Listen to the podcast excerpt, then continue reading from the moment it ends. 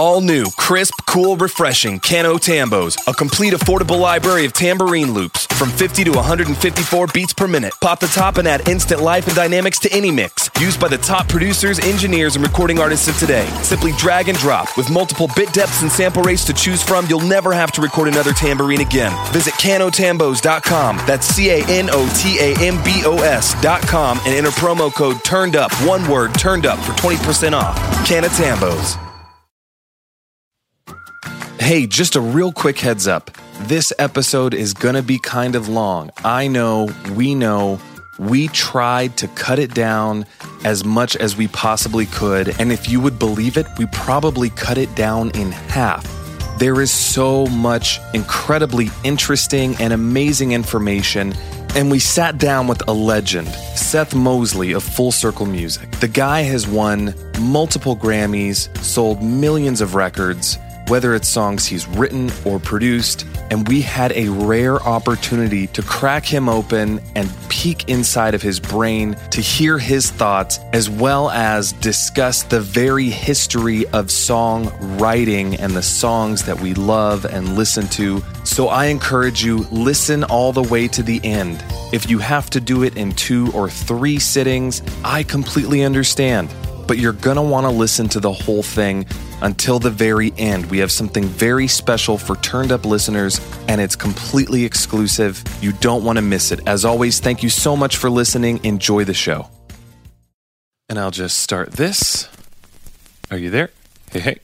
I'm over here. I'm down here on the blue track.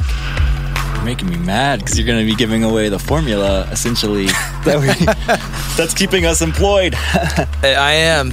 Got an amazing face. the costume I wear, the uh, the the furry pants. By the You, way- you don't set up fake Instagram accounts and call it R and D. The first time I won a Grammy, I didn't even know the Grammys was on TV. Broadcasting from Nashville, Tennessee, offering a glimpse inside the music industry, shedding light on things they don't want you to know, and exposing some of the industry's biggest secrets. You're listening to the Turned Up Podcast, presented by Real Sound Productions. Here are your hosts, Jake Jones well, good morning, my fine ladies and gentlemen. and Robert Venable. Evening or afternoon, depending on when and where you are listening to our voices in your ear holes. Man, here we are, week two, season two.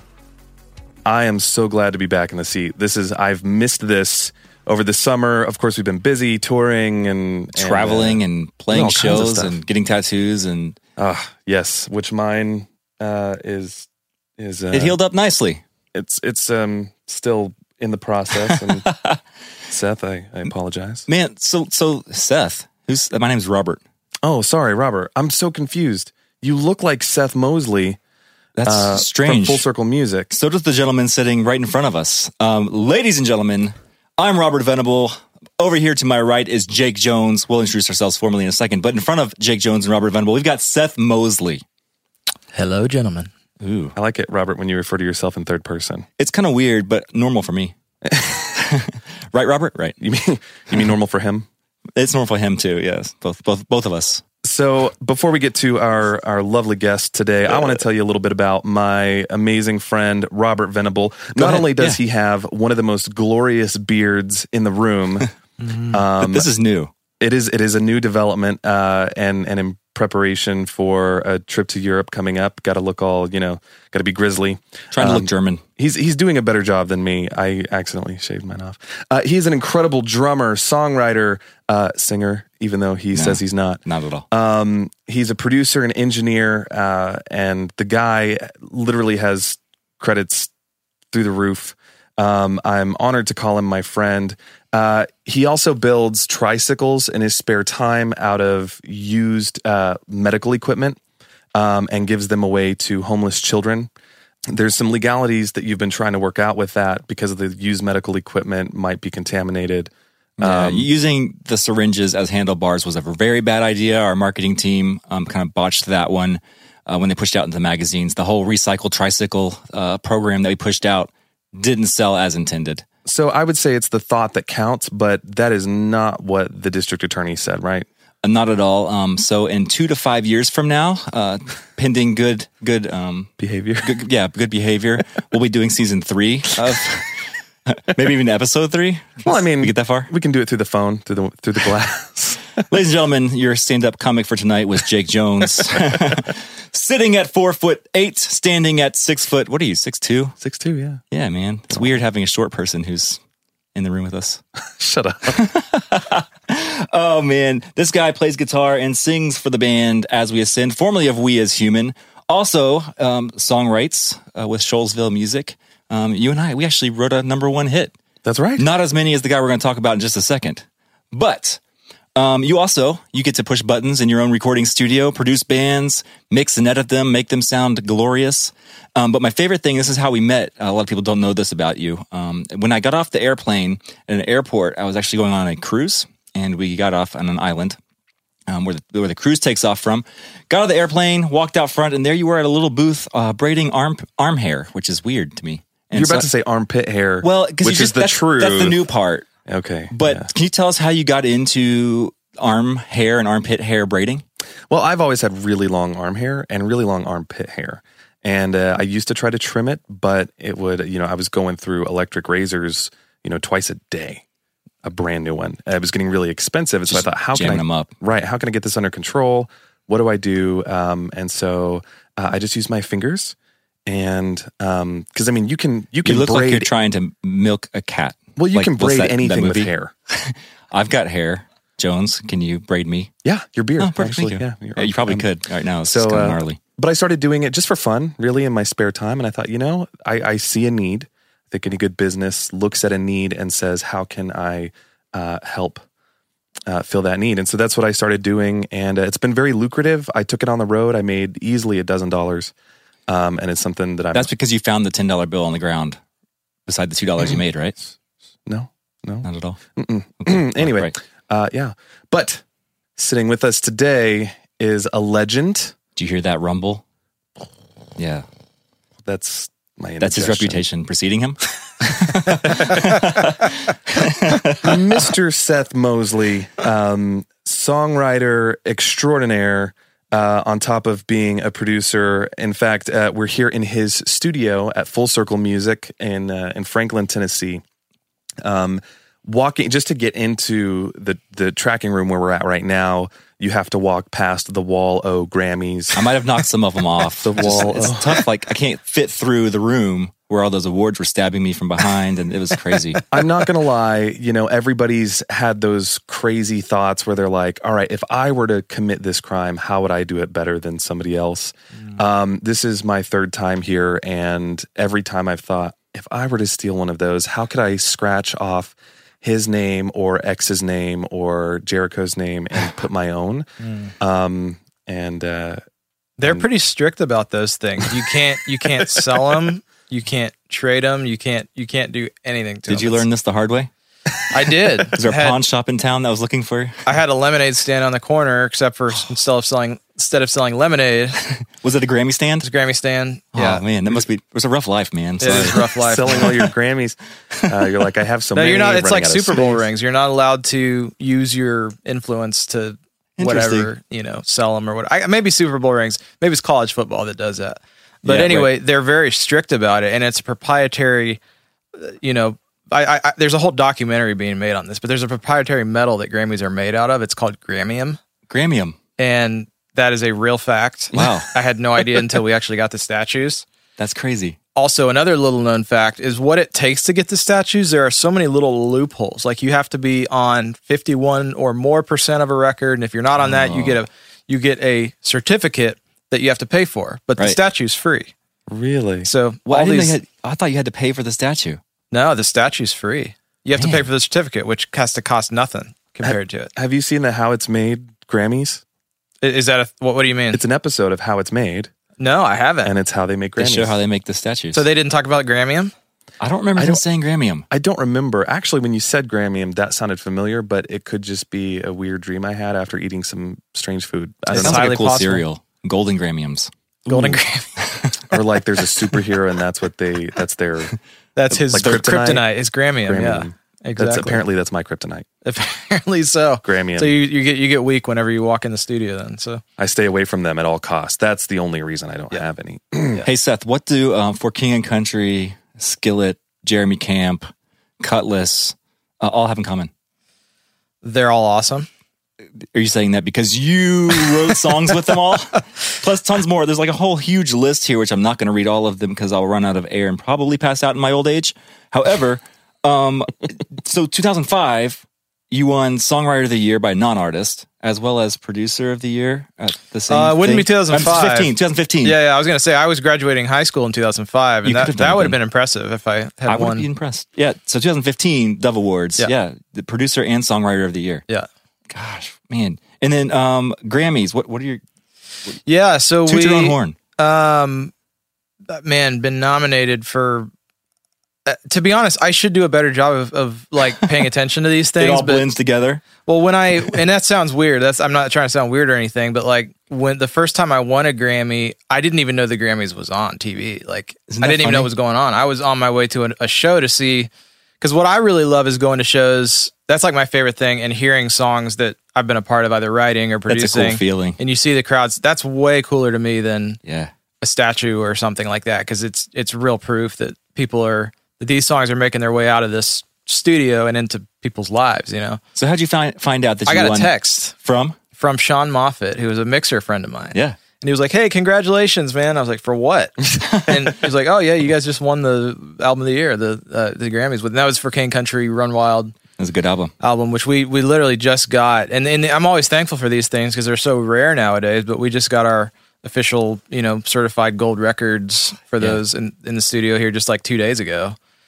And so that stuff's just you just can't believe it. I mean, it's so great. you and I met the first time in my studio um, that I co-owned with Lester Estelle. Yeah, it's awesome. Um, yeah. Just down the road here in Franklin, um, off the wall studios, the very first rendition of that yeah. uh, with your band, Me in Motion. Yep. Um, and we, we, uh, I think we were tracking drums there or Mhm. something. Um, Yeah, I think we pl- I think we tracked drums. You, it sounded amazing.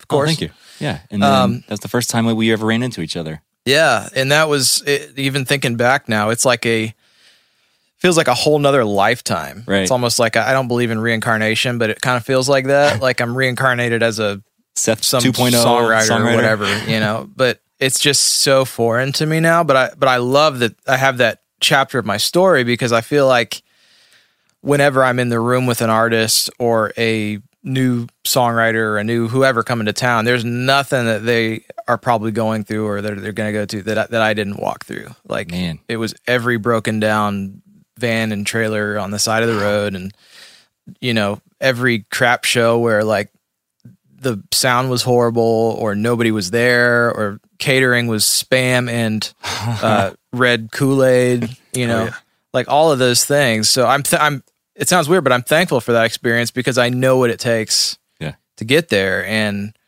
i just have so much respect for the artists that we get to work with who do it every day. Like it's just it, it's a calling i mean it really is We have a million questions to ask you, um, but we have to we have to probably clarify what we're doing this podcast about. So today we're actually talking about songwriting, uh, which is why we have such a legendary songwriter with us.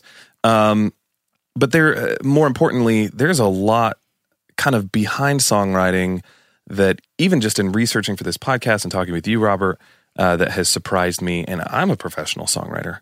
Um, and uh, and then a lot that goes into songwriting and the songs that we hear that I think a lot of people just have no idea. And you'll be really surprised to hear this. Um, Yeah, in today's episode, we're going to talk about everything you can think of. It's, it's going to sound boring in this summation, real quick, but but bear with us because there's actually a lot of cool facts and figures, and and I bet you didn't know this, and things that we didn't even know while researching for this. Um, but like how much songwriters get paid, how do they get paid, when do they get paid? well, Robert, I, I just want to argue. You say it's going to sound boring. When I'm sitting in the room with you, a 90,000 year old man, um, I, I, there's never a dull moment. The fact that you're just so old and still talking and breathing is interesting enough. I think you could probably talk about anything and people would listen. I'm sorry you turned your head. I was trying to read your lips because I can't hear from this part of the room. What? Uh, no, we're going to make it interesting. Even if you don't even care about, I don't know why you're listening to this podcast if you don't care about the music industry. But if you don't care about the music industry, this is still going to be interesting for you. Um, let's let's start with the history of songwriting. I mean, You invented songwriting, is, isn't that right? yeah, I was I was clicking a couple sticks together and knocking some rocks, and there If all I of a sudden, if I remember, you were actually uh, didn't you carve holes into bones to kind of like kind of like like a flute or That- a recorder? Yeah, that was me. That actually wasn't me. Um, but that, but they say that songwriting existed before um, written word, written language. I could believe that. So before they came up with written context, I mean, obviously people were communicating, um, whether it be with grunts or words or their own somehow spoken language. Uh, the written language didn't come till later, but they had songs already being written. And a song doesn't have to be words and lyrics and melody. It could just be melody or, or a tune that you whistle or hum.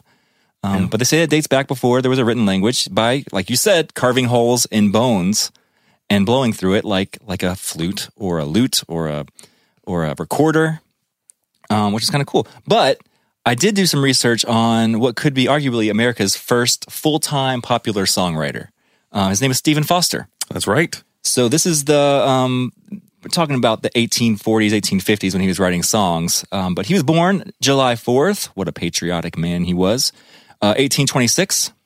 Guy who had no idea anything about music, was not a musical family that he came from. He was actually the ninth child born. Well, of course, it was 1826. He was the ninth out of like probably a thousand. A school, small school bus of, family members. They probably all lived in a shoe. His mom didn't know what to do. That's crazy. Um, but he started writing songs at the age of 14. Let's uh, let's hear one. What, what are one of those songs? I want you to sing it because I know I know one. I see one right here. I'm not going to sing it. Come on, doo da doo da. Camptown races sing this song all the dude all day. Something. Yep. This song, doo-dah, doo-dah. The Camptown racetrack five mile long. Oh, doo-dah day. I went down. Oh, Susanna, my Kentucky, uh, my old Kentucky home, um, and 200 plus more other songs that Stephen Foster wrote. Okay, really quick. I want to add a restore point or or drop a pin right here. Um, two hundred more, two hundred plus more songs, right? Yeah. That is, I want to come back to that. Um, he wrote a lot of songs, and there's something to that. Okay, remember that. Um, so let's talk about Oh Susanna, one of his most popular, probably his most popular song. Um, it, it written in 1847. It's been deemed as the first American popular song that we still sing and recognize today. to see. Oh, Susanna, now don't you cry for me. For I come from Alabama with my banjo on my knee. And uh, I mean, obviously there are hymns and stuff like that, but we're talking about global or internationally popular songs by churchgoers, non-churchgoers. The average Joe knows "Oh Susanna," and uh, yeah, I mean, it's been 150 years later and still singing that song. I think there's something to be said for those really old, simple melodies. Um, in fact, was actually just having a conversation with a songwriter yesterday about uh, how I've heard so often, you know, picking out uh, melodies from old nursery rhymes, uh, you know, "Twinkle Twinkle Little Star," and and just kind of intentionally oversimplifying a melody um, to make it stick for people. Yeah. So their brains aren't aren't uh, overcomplicating anything. And we talked about Um, "Happy Birthday" in another podcast and written by a couple of school teachers. Yeah. So the fact that that you know, I think there's something to pay attention to with these songs that are so old yet still everyone knows them. We'll get to this later, but a lot of times songwriters try to pull from familiar um, melodies to make it somehow stick in the minds and the ears of listeners today. So you might hear some remnants of these simple songs in common popular songs on the radio these days. Like Stephen Foster writes some songs, doing well. Um, gets married to Jane McDowell in 1850. Um, their relationship was kind of rocky during a split. He that's where I actually he got the inspiration to write "Jeannie with the light brown hair," um, which sounds like a Beyonce song uh, on a Jay Z record, but um, totally different than that. Um, but then he wrote a ton of songs. He got into uh, minstrel shows. Sure, you've seen it. It's where uh, Caucasian white people paint their faces black and dress um, like African Americans and try to express stories and get a point across about stories in like these little musicals and plays um, of what life was like pre Civil War for African Americans. Um, a lot of these things have been deemed inappropriate or insulting to African Americans these days. Some of them not, um, but that's how Camptown races came to be. Um, so That is quite interesting. That is very interesting. It's interesting I that- never knew that. so Foster himself lived in Pittsburgh and only really been to the South once. So they say that he really didn't know much about the black culture, Sounds about right. Hollywood right? trying to make Um, old westerns. But he often depicted the people in his songs being hard workers, you know, all the live long day, that kind of thing. And uh, some of the lyrics were deemed insulting to African Americans, so they ended up changing the lyrics or they just don't sing those songs anymore. But he actually wrote the song My Old Kentucky Home.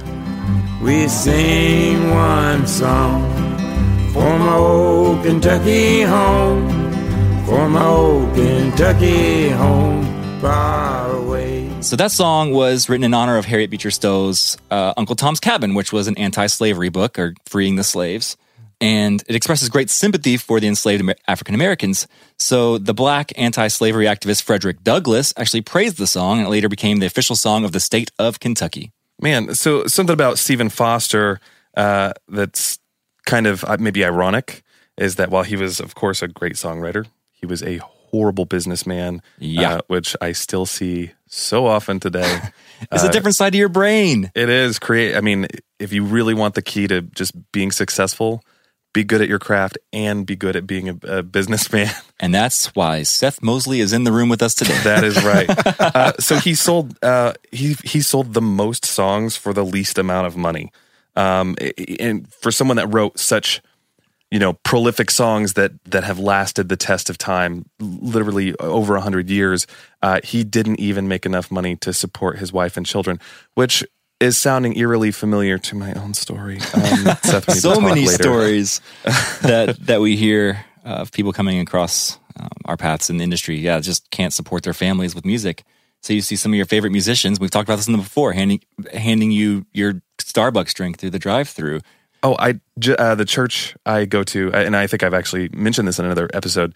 Um, my first time to go to that church because we moved uh, and started. We so we you know we were too far away to the church that we had been going to. Started going to a new church. My first Sunday there, uh, someone steps down off the stage after worship, and uh, or it was at the end of service, and comes up to me and says, "Are you in a Are you in a band? Is this you?" And they pull out their phone, and it's a photograph of me with this woman and her husband while I was working at Moe's, Moe's Southwest Grill. Um, I had my uniform on and my hat. Welcome to Moe's. Yeah, no joke. um, which is like, yep, that's that's a true story. That's a that's a very much a reality for so many musicians. Which Moe's? Uh, it was the one in Spring Hill. The- Okay. Yeah. My my first label meeting, like guy found me on MySpace, invited me to a meeting at the Moe's in Brentwood.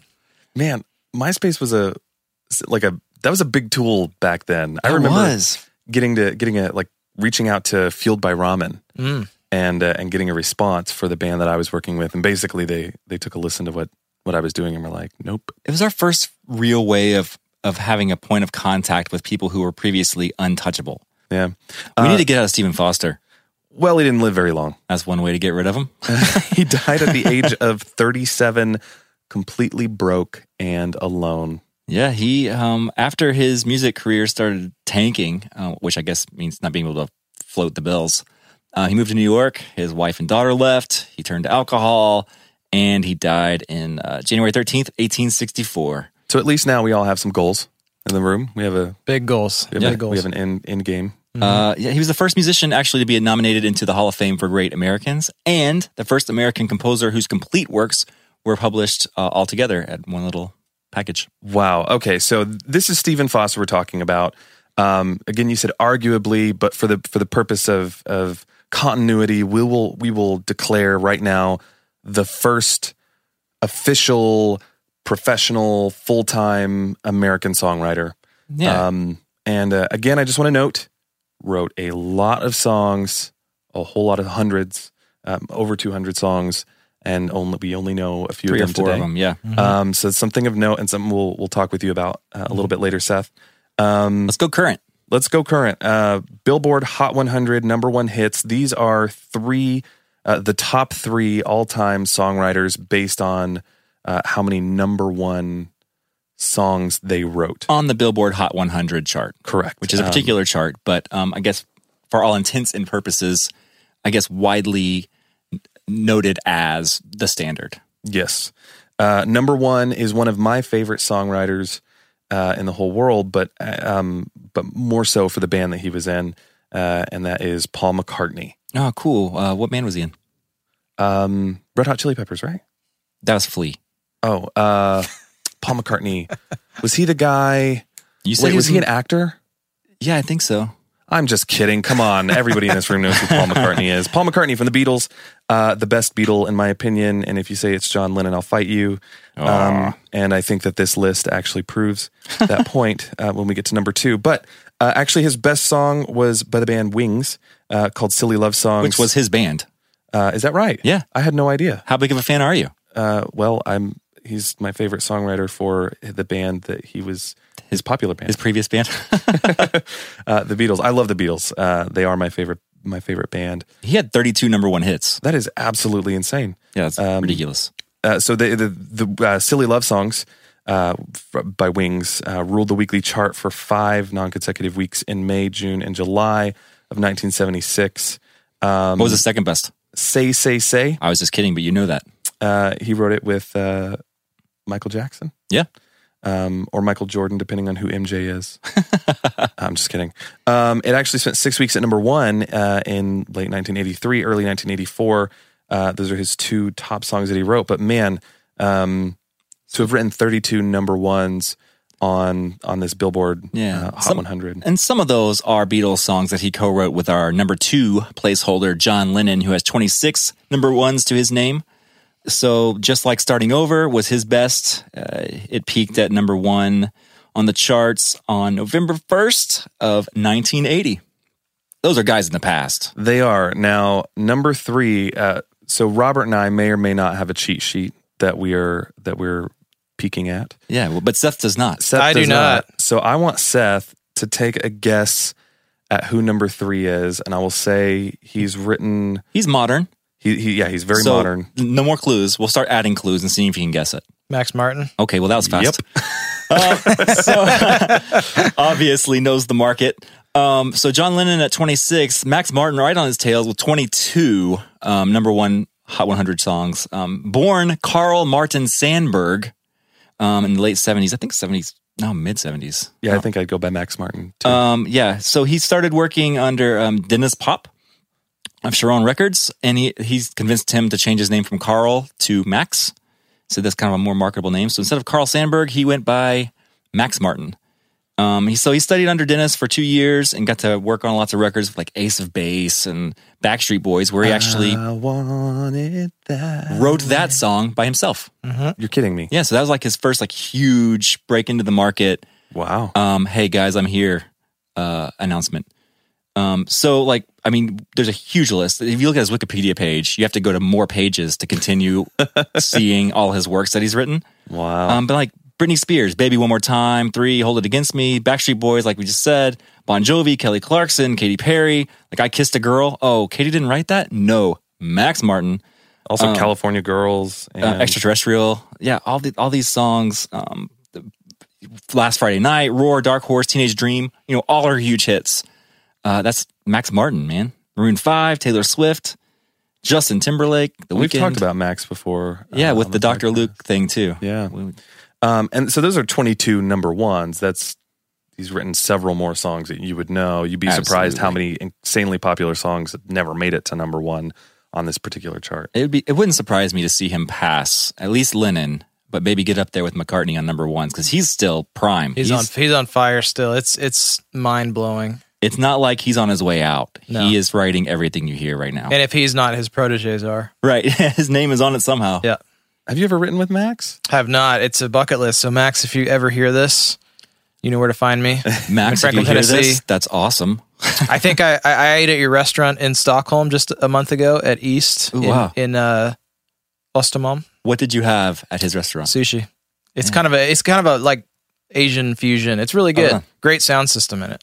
Of, well, I of would hope so. And I think Denniz Pop was one of the original like owners and some of the people from Sony Sweden. And I, I think Max, assuming you still own that, Right. it was really good. The sushi was great.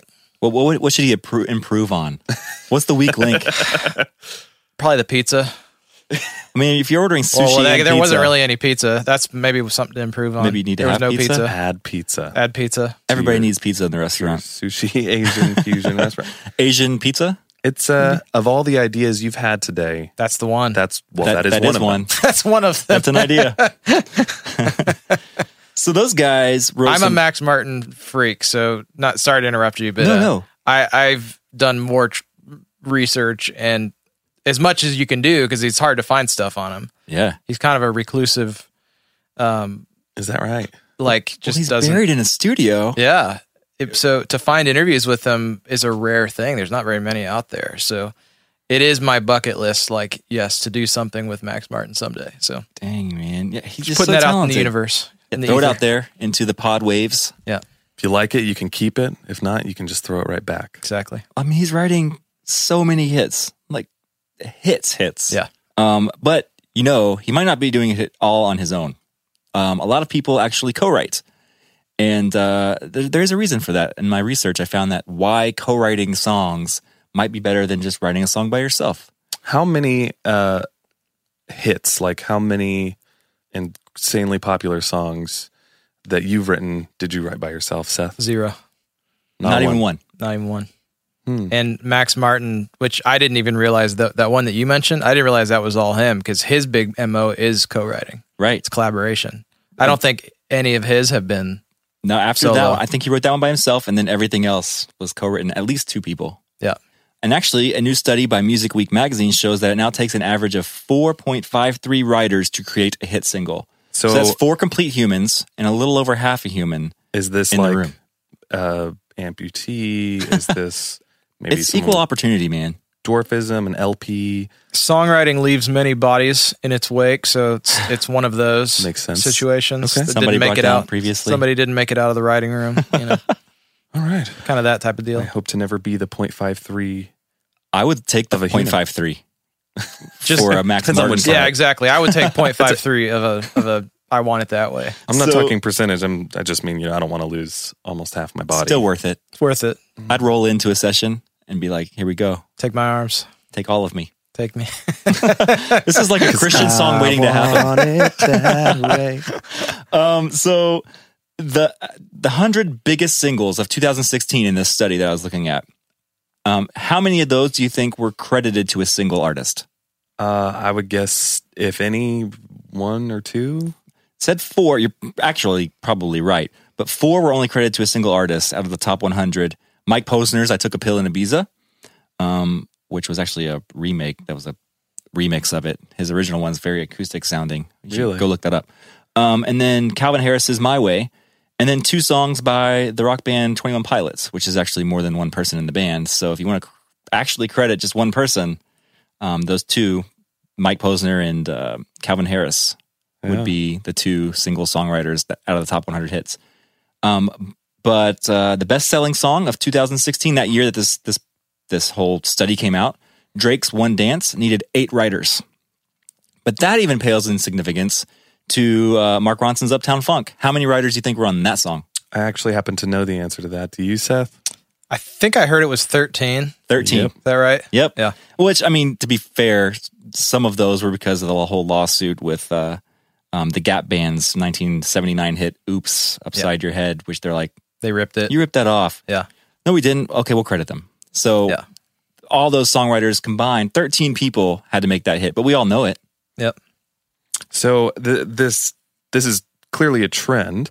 Um, you know, again with prolific songwriters like Max Martin, who is pushing for co-writes, um, and the industry as a whole is pushing for more co-writes, uh, especially with the music industry changing like it is, and you've got lots of blending and fusions and people trying to figure out how to keep this a lucrative business. So you start, you know, you're a Christian writer, you come to Nashville and you start writing with country writers, or you're a rock writer, you come to Nashville and start writing with country writers, or whatever it is, um, you know, pop and rock, and all these different writers starting to come together to join forces. Of course, that number is going to go up. Just 10 years ago, the average, uh, and mind you, 10 years ago was 2008, which is crazy. That doesn't feel like it was that long ago, but It's nuts. um, the average number of writers on a hit single was uh, three, three and a half. So Uh, one less 3.52, person yeah. in the room. one less person in the room, uh, and 14 of the year's top 100 songs. Would you like to know who that person is? The one person that was not in the room? Yeah. It's the artist. That's actually probably very correct. They're on the songs now. Yeah, everybody, every all the art and producers too are getting in and saying, Yep. I, I got to be on this song. Like if you're going to cut Everybody. this song, I'm in it." It's part of the business model. It's the way things change. So We'll write you in with a writer's cut, even if you're not writing it. Yep. Yeah. Um, the industry's changing, man. I, even in the news recently, which we'll get to later. But But yeah, 2000, 2008, uh, there were actually uh, 14 songs credited to one person, uh, including as opposed to four, 10 years Right. later. Yeah, yeah. Uh, Amy Winehouse's Rehab and Arctic Monkeys uh, When the Sun Goes Down.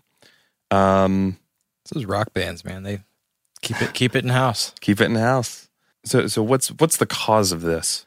Well, um, in the past, as you know, like I mean, it, bands would go in the studio and they'd write an album and it'd do all right, and they'd do another album and it'd do better, and then do another. And they're starting to hone their craft as songwriters. Like we know now what it takes to do it.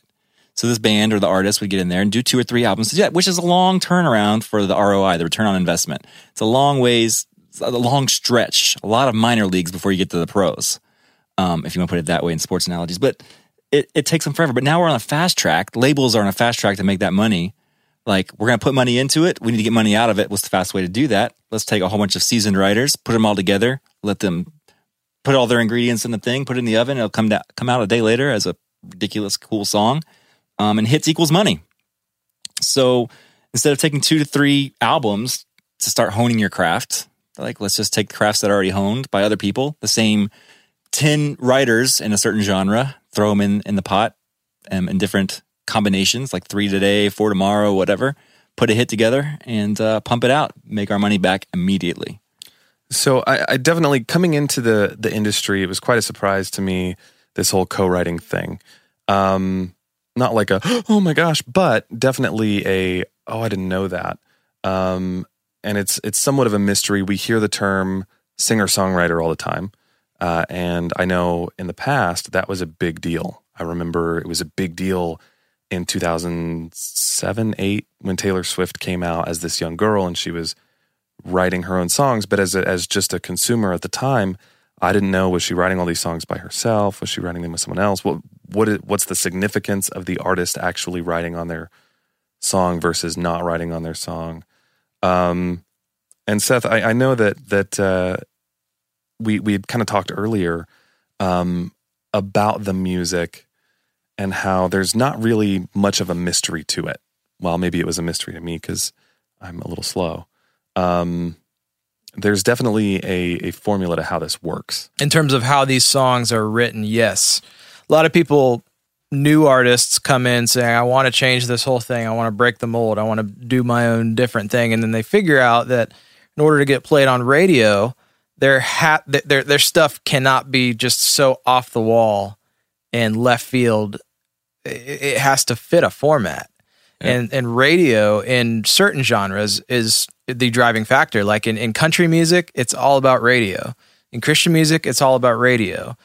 in rock music, it kind of used to be that way. It seems like it's a little less Rock maybe radio, now, but that? it's kind of not even really a thing anymore. But like top 40, I mean, Yeah. uh, you know, all of that stuff. So you're driven by trying to get one of those 10 to 15 coveted slots that mind you, Ed Sheeran's also fighting to get, and Justin Bieber's fighting to get. So you're not only up against your peers, you're up against who's already there. Yeah. So to break in, you have to fit the format. I I just cannot and, and I hate telling it to artists, and I, I really don't ever just flat out say it, but like what you want to accomplish, what what you're saying you want to accomplish, and what is actually realistic is physically impossible. Do you think this this takes the artistry out of the art of music? I mean, the creativity. Like, there's no individuality if there's a format. I think the artistry is within that format. And that's what that's where the true artists are able to succeed. That's why working with guys like for King and Country who you brought up who understand that there is a format and they do not deny that. So, do they write for that format, or do they write and you when you're Yes writing with them no. are like, "Hey guys, no, we got to do it this way." Yes and no. I would say in every genre there's what I would call your um, lane wideners, Okay. like your boundary pushers or whatever. And they're definitely one of those. Some some are meant to just go straight down the middle, but they're the ones that are easily forgotten. Like there was that you know Dr. Luke phase a few years back where every artist that came out sounded like Dr. Luke. Yeah. And I I couldn't tell the difference between Kesha and you know whatever the new Katy Perry single was or Jessie J any of those things. They kind of all just blended together. So um, the struggle nowadays, I mean, because radio is such a powerful thing, it's it's being replaced by streaming, by by Spotify, by Apple Music, and they will argue that it's a more democratic. It's an even playing field. It's you know you don't have to appease, appease the, the gatekeepers. You can put your music up. It gets on the platform. It gets played. It gets heard. However, there's a far smaller number of gatekeepers now because they're the, the playlist curators. Right. That's a whole new thing. So you're still you're, you're not only going after 80 stations, you're going after one guy. Right. You know, for whatever your format is. And a lot of these playlist gatekeepers, if you will, Yeah. um, the the road maintenance guys uh, Yeah. who get to define the lanes, um, might be just sitting in their basement of their parents' like house. Or, yeah, I mean the big ones nowadays work for Spotify. or yeah, I say, or are hired slash employed by Yeah. the companies that that the platforms are on. Yeah. And hear me say, I'm not dissing that. I don't know a better way to do it than that. right. Um, and they're they're doing the best job they can. None of them are just sitting there saying, "I want to screw new bands" or whatever. They actually really take pride. The ones that I know and that we work with take pride in breaking new And artists, finding the new talent. But yeah, that's that's a part of the fun of their job. However, you've eh, the the talent has to rise to the top. The cream has to rise to the top, even Yeah. for that. I wish iTunes could find some better playlist curators. I mean, iTunes' idea of rock music or hard rock music or metal is very interesting to me.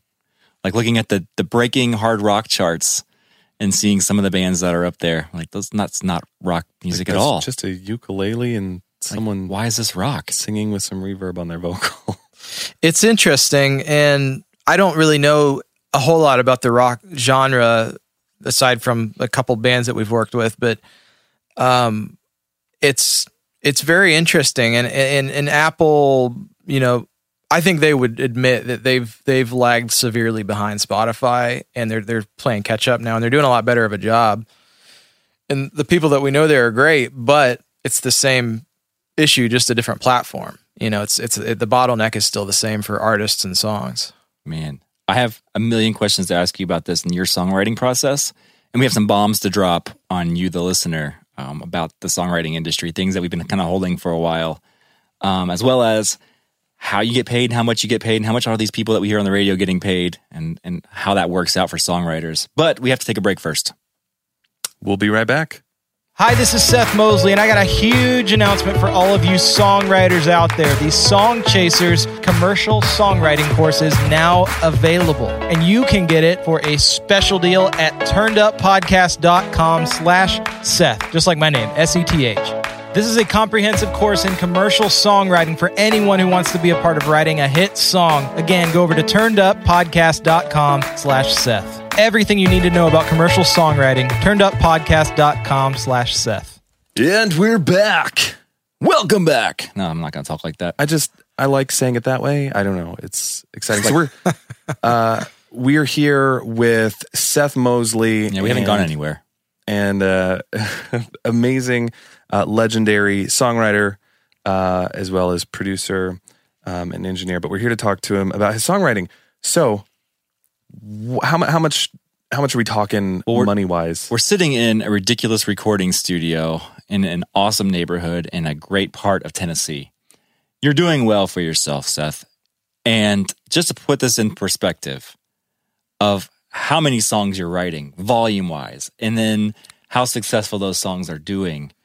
Um, because at this rate, uh, the mechanical royalty for every song that sells on an album, if you wrote a hit song by yourself, and that song sells, you get approximately 9.1 cents mechanical royalties for that song. Each time someone buys that Each song. time that either someone buys the album that song's on or the song sells as a single through iTunes or whatever. But you just said you're not writing a song by yourself. So that 9.1 cents is split amongst all of the songwriters on that track. So let's use Uptown Funk as an example here. 13 writers. 13 writers. 9.1 cent every time that sells. So what's that equate to? So for every one purchase of that song, each writer is getting almost one cent.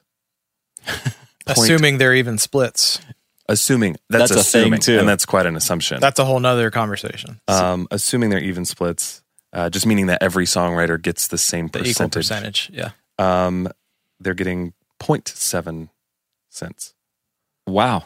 So, So for every two, they get cent. a cent and a half. correct. Wow. But, I bet that's sold more than four times. We know that that song Sold a few Sold. copies. millions of times. Mm-hmm. And uh, you know, even at that, let me. I'm just gonna do this math really quick. You know, there's an exception to the whole songwriter split 9.1 cent per unit sold thing, and that's with ghostwriters, which we'll get to in a minute, because they're often pay for hire. Uh, we'll just get to ghost hires in a minute. But yeah, that's the only, I guess, exception to the 9.1 rule as a writer. So at A big exception to it, anyway. at a million copies, uh, if you wrote and got an even share of that song as the thirteenth writer, you got a check for seven thousand dollars. Seven thousand dollars for selling a million copies. Now, Now, that, that's as the songwriter, though, and there are other ways to make money off of the sales of, of songs. how how long would seven thousand dollars uh, cover the utilities in this studio? Well, we have we we have a large house. So me and my wife are actually not really you know extravagant luxury people. Like we have one car and it's a Nissan. Um so this house is way bigger than we would ever need, but the fact is is that we don't own a commercial studio. We don't, I don't have to go anywhere. It gives me 2 extra hours a day with my daughters basically. Yeah. So that's why we do this. But we have 5 air conditioning units in here. So those things go out uh, I guess that would cover one air conditioning unit. Dang. yeah, yeah. I just paid that on, on a house I own out in Yeah. New Mexico. And it's last hot year. outside, guys. It's hot. It is hot. I haven't been outside today, but I'm taking your word for it. It's it. hot. It's So already hot. so that's uh yeah. You need to sell a lot of copies or write a lot of songs. Um, do you want to jump into Ghostwriter or should we talk to Seth for a minute? In your songwriting process, personally, strip it down to how you work. Do you prefer music first or lyrics first? What's your process? For me, and I think that's a great question because it, it's like, why in the world would you need 13 people? But it's all strengths and weaknesses. That's that's how I, you know, when we're teaching songwriters to come through our things, I always teach people first thing identify what's your strengths and what's your weaknesses. For me, it's always been music slash melody. Um, depending on the genre, sometimes like if it's if it's I've done Christian music for so long and have had um, a good track record there. I, I I feel like I've it's a it's almost like learning to speak a language. So I can write a Christian lyric. Now, me being newer to the country market, I really love having a lyric person in the room. Sure. So because they know it, they've they've either grown up in it, they've written five thousand songs in it, what whatever it is. It's just um, so so my process is I like to start with music and melody, or sometimes I'll start with a song title. Like um, that for me is a really good jumping off point. I was gonna say, what- what's an example? Uh, Is there a Like a song title. that that has made it now? Well, I mean, just because it's top of mind, we, me and another friend uh, in the Christian space, Mia Fieldes, she's another just beast of a songwriter. We wrote uh, three on the new Francesca Battistelli record, She's so talented. and the first song started with a song title, and that was one called Royalty. It's you know you can go get it on iTunes and stuff now, but um, that one started from that. To contrast it, we did another one on her record that was called "You Belong." That one started with a conversation, and then we just started making a very theatrical, Greatest Showman type piece of music, and then then the title came. So After that. let's strip it down even further. Do you have a notepad on your phone with all sorts of work? Oh, I'm looking at it I have, right a, I now. have a Trello card, oh, that's cool. or I have a Trello board. So, and it's just concepts or ideas, or like that's a really titles cool like word. this is dozens of titles I just collect all the time. I Why have a go ahead and just send that to me. I have a category of titles. I have titles must write.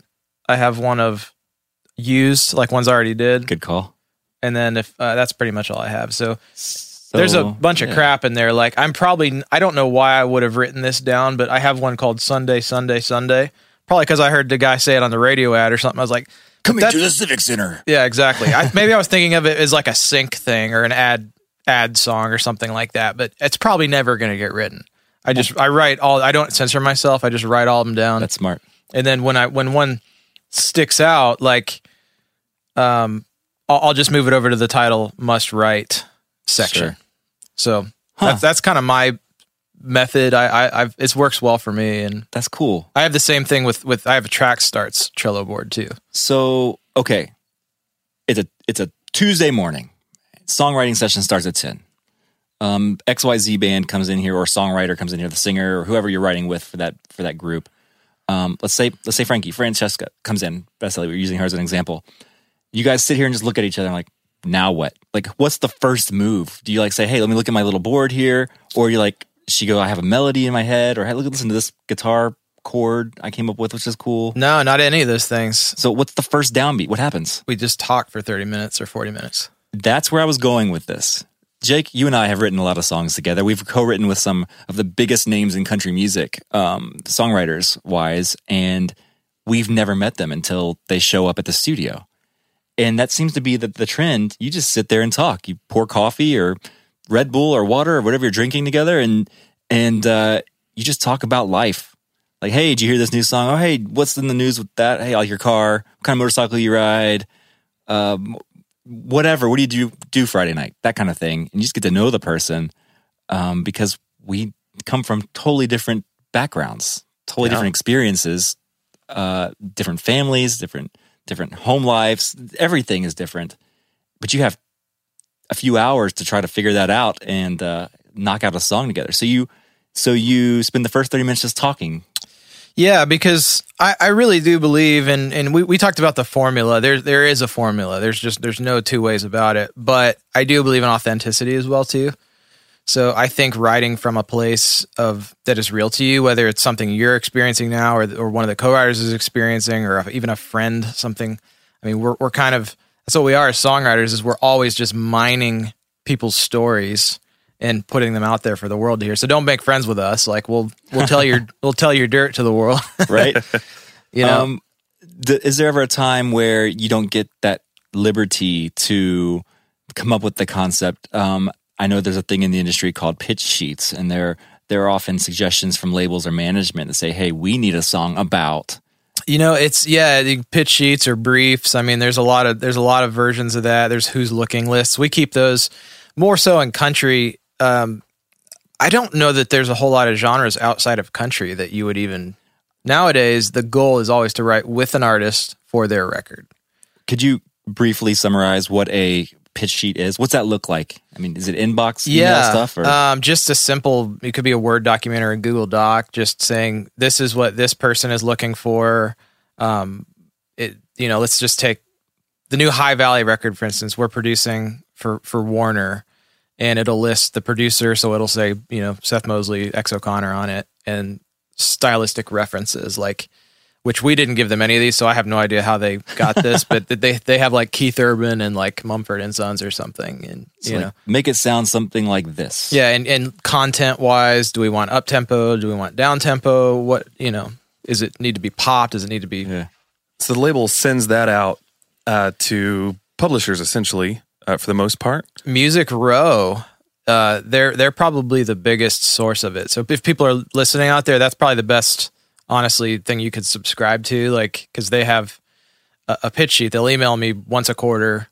what are you still working on this record? What do you need? Like that that kind of stuff. Right? And when you say Music Row, there's obviously the physical Music Row. Yes, that you're sorry, it's talking it's a publication. It's a publication. Yes. I think you have to pay to be on that. Like I don't want. I don't.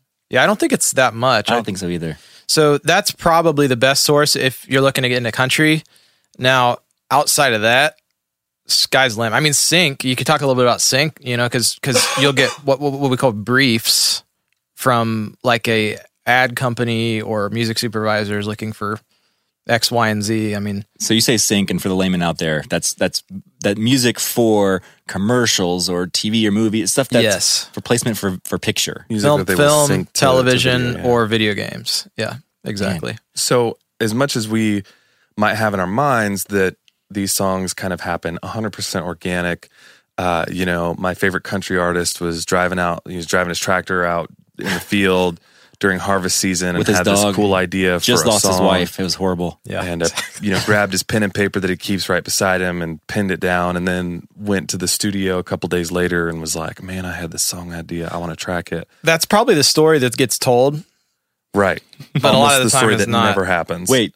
So in these radio interviews with your favorite artists, when like, hey, what was your inspiration for this? They have to invent a story for that.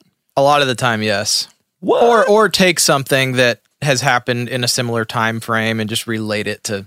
I mean, think about the artist that didn't write the song. Like, how do they relate it? You know, Right. Right.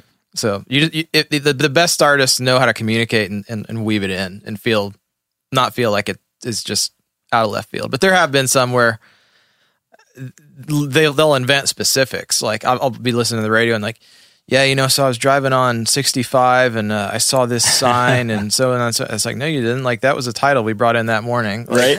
not that I, I don't care. Like credit to me, whatever. I'd rather it be a good story for the listener. And you know, So I wonder if the Chainsmokers were really ever in the backseat of their rover. My daughter's gonna be very disappointed in that. that is a great question. no, but but uh, yeah. So that's I mean that's quite interesting to learn that the, uh, the a lot of this is kind of um, and I'm gonna I'm gonna make it sound more scan. Sorry, I'm gonna make it sound more scandalous than it really is. But a lot of this is kind of cooked up in a studio from a, a list that somebody got in their inbox uh, from a publication that a record label sent. And some people sat down and said, "Oh, okay. Hey, I actually have an idea that I think uh, works with what they're looking for here. Let's write this song."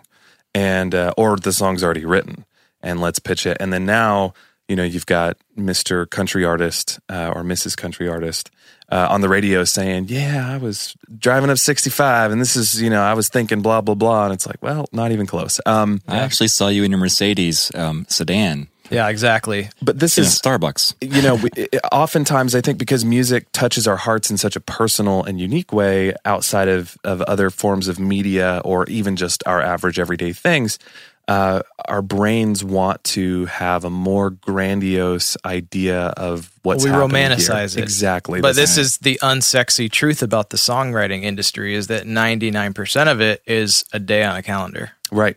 And and especially for the professional songwriter, you're doing like what what Stephen Foster did, where you're writing hundreds and hundreds and hundreds of songs um, with the knowledge that there's a good chance maybe only a, a small handful of those will ever actually become noteworthy, and and few uh, few people are as fortunate as Max Martin.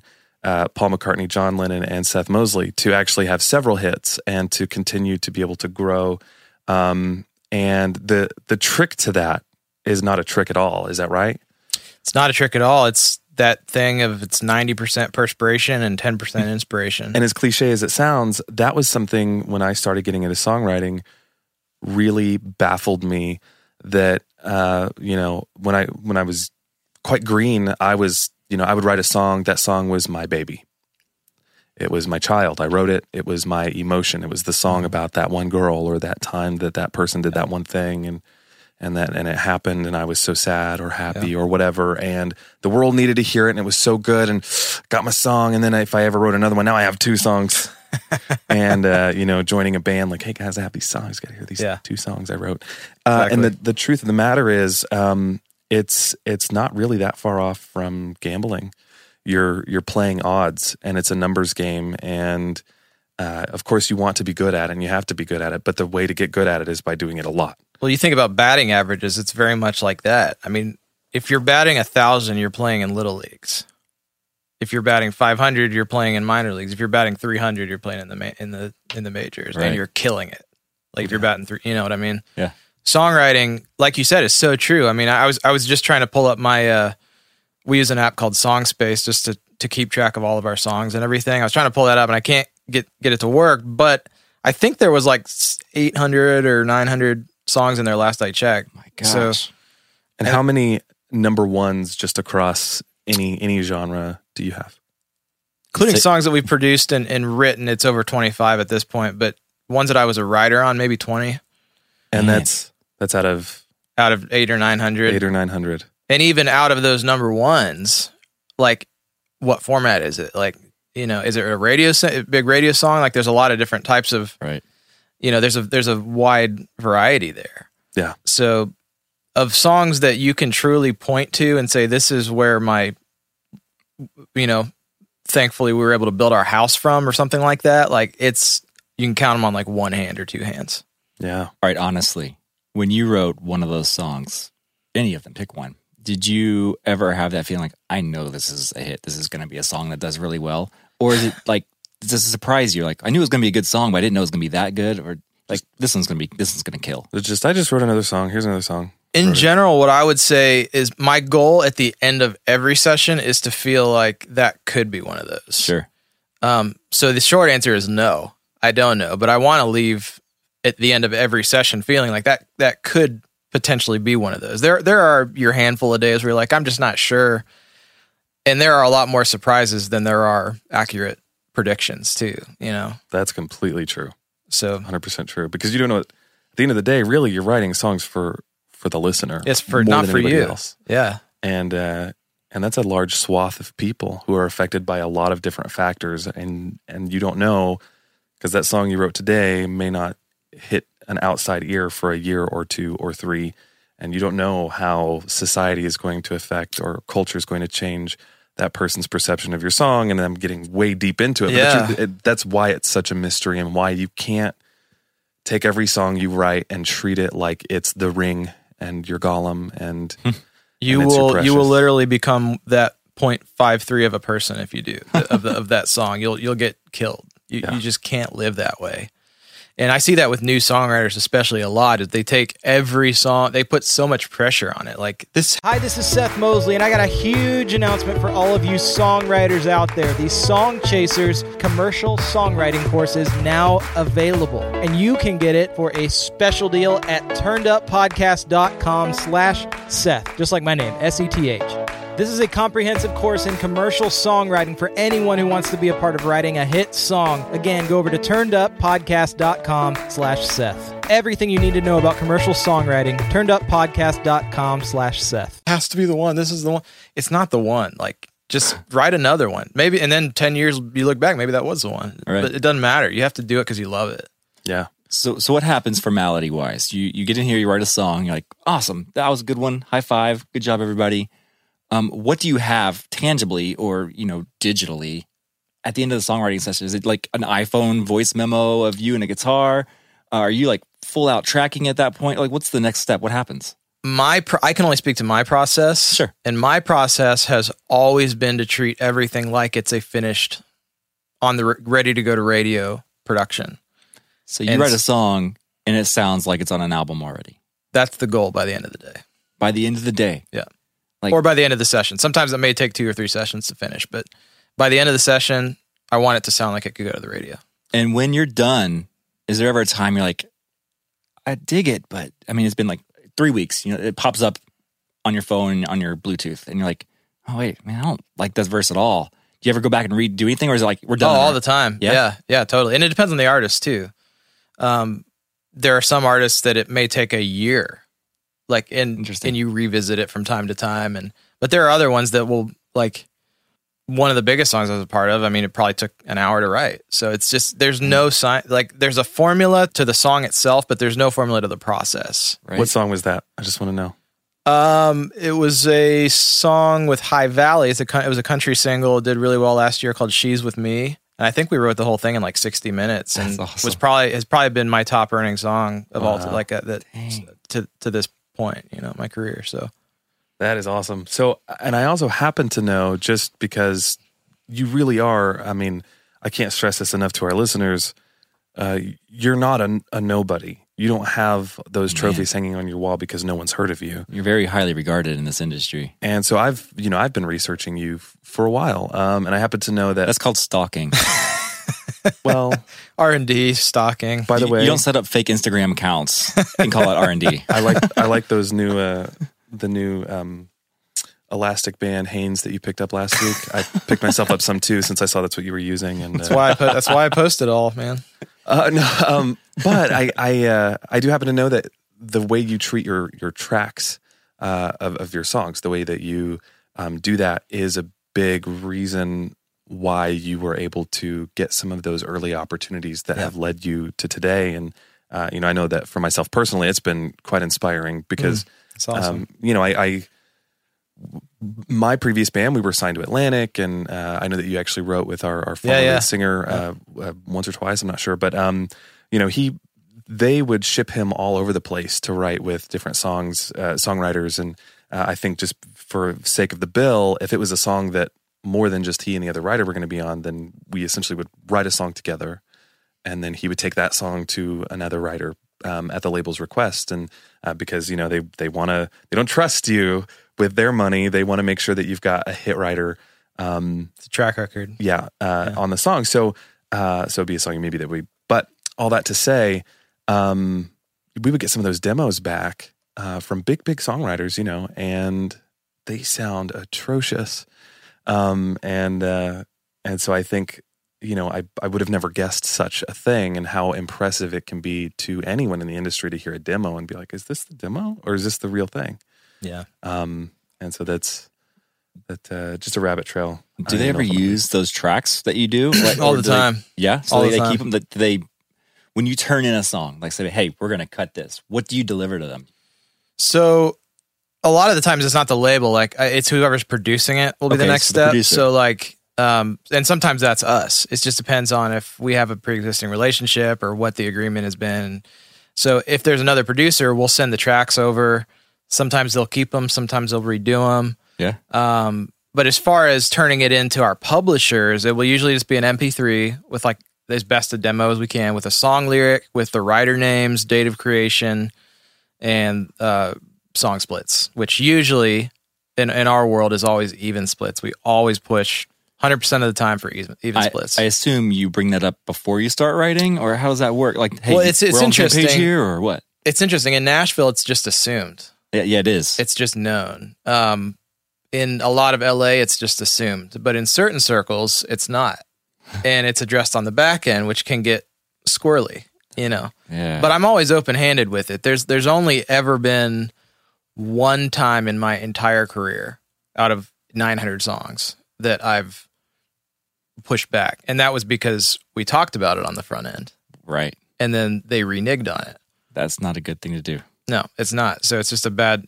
I mean, you know, lying is one thing. Like I can forgive just, hey, we forgot to talk about this, and you know, but Yeah. um, anyway, that's a whole nother Rabbit trail. It just makes sense. Well, and I heard, I even heard Taylor Swift talk about it. Um, you know, she before she writes with anyone, it's even splits or we're not writing. Yeah, exactly. Um, and uh, there's a there's just a, a bit of psyche. You know, if the three of us right now were to write a song together, um, you know, I might be nervous because you're a much more accomplished songwriter than myself, and so if we were not doing even splits, You'd be think fighting for. even in my mind, I'd be battling with, oh man, he's he's already writing so much more of this song than me. Uh, you know, It kills and creativity. It and absolutely totally. kills it. and everyone's more concerned about how much of the song is theirs and how much uh, did they contribute and then also trying to keep track of it as you go and like wait i wrote that line but he changed the one word in the line what does that mean yeah, there is physically no way to separate yourself in in that scenario where you know your words and your contributions are being measured for it to be a best idea wins environment.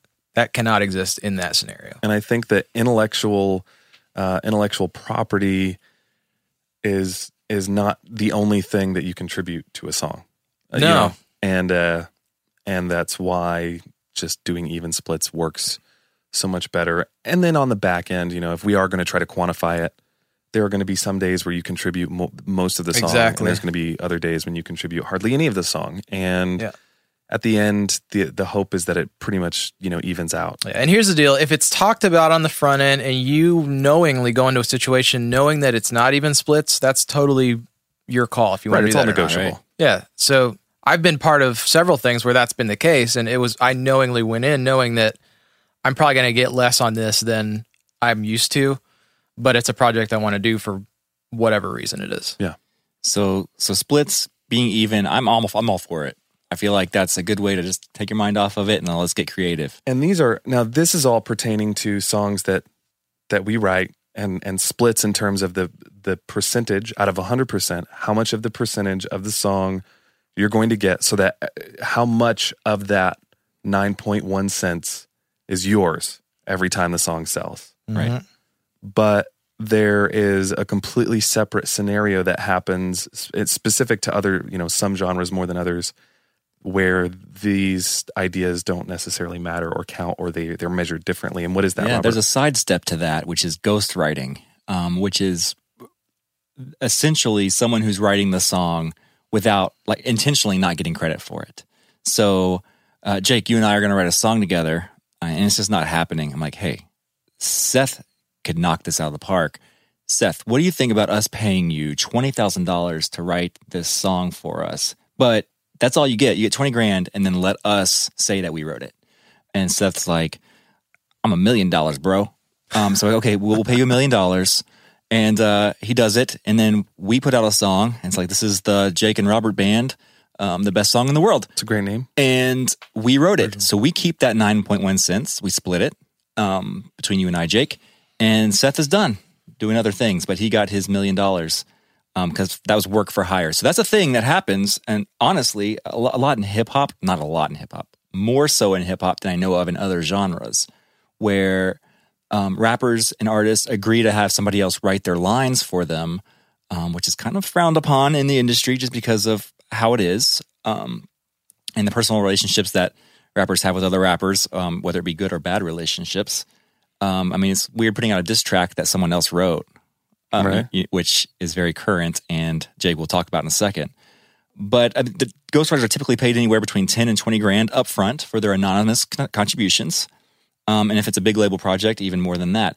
And uh, popular rappers even charge 50 grand upwards just for a, a cameo spot or um, writing a, a verse. I mean, I'm guessing Timbaland or something, or Dr. Dre was to, to write a, a line that costs more than Robert Venable writing a line in a hip hop song.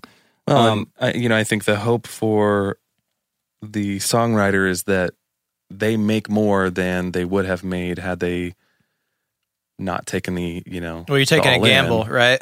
right? And then of course the Funny enough, I've never ever even heard of a scenario like that. So Yeah. it probably is just in completely different genres or cultures or whatever than I'm used to working in. And I wonder on the flip side if it's not as much the artist asking someone else to write, um, or or I mean, they came to Dr. Dre and say, "Hey, you would make our career jumpstart if you would just do this verse for us."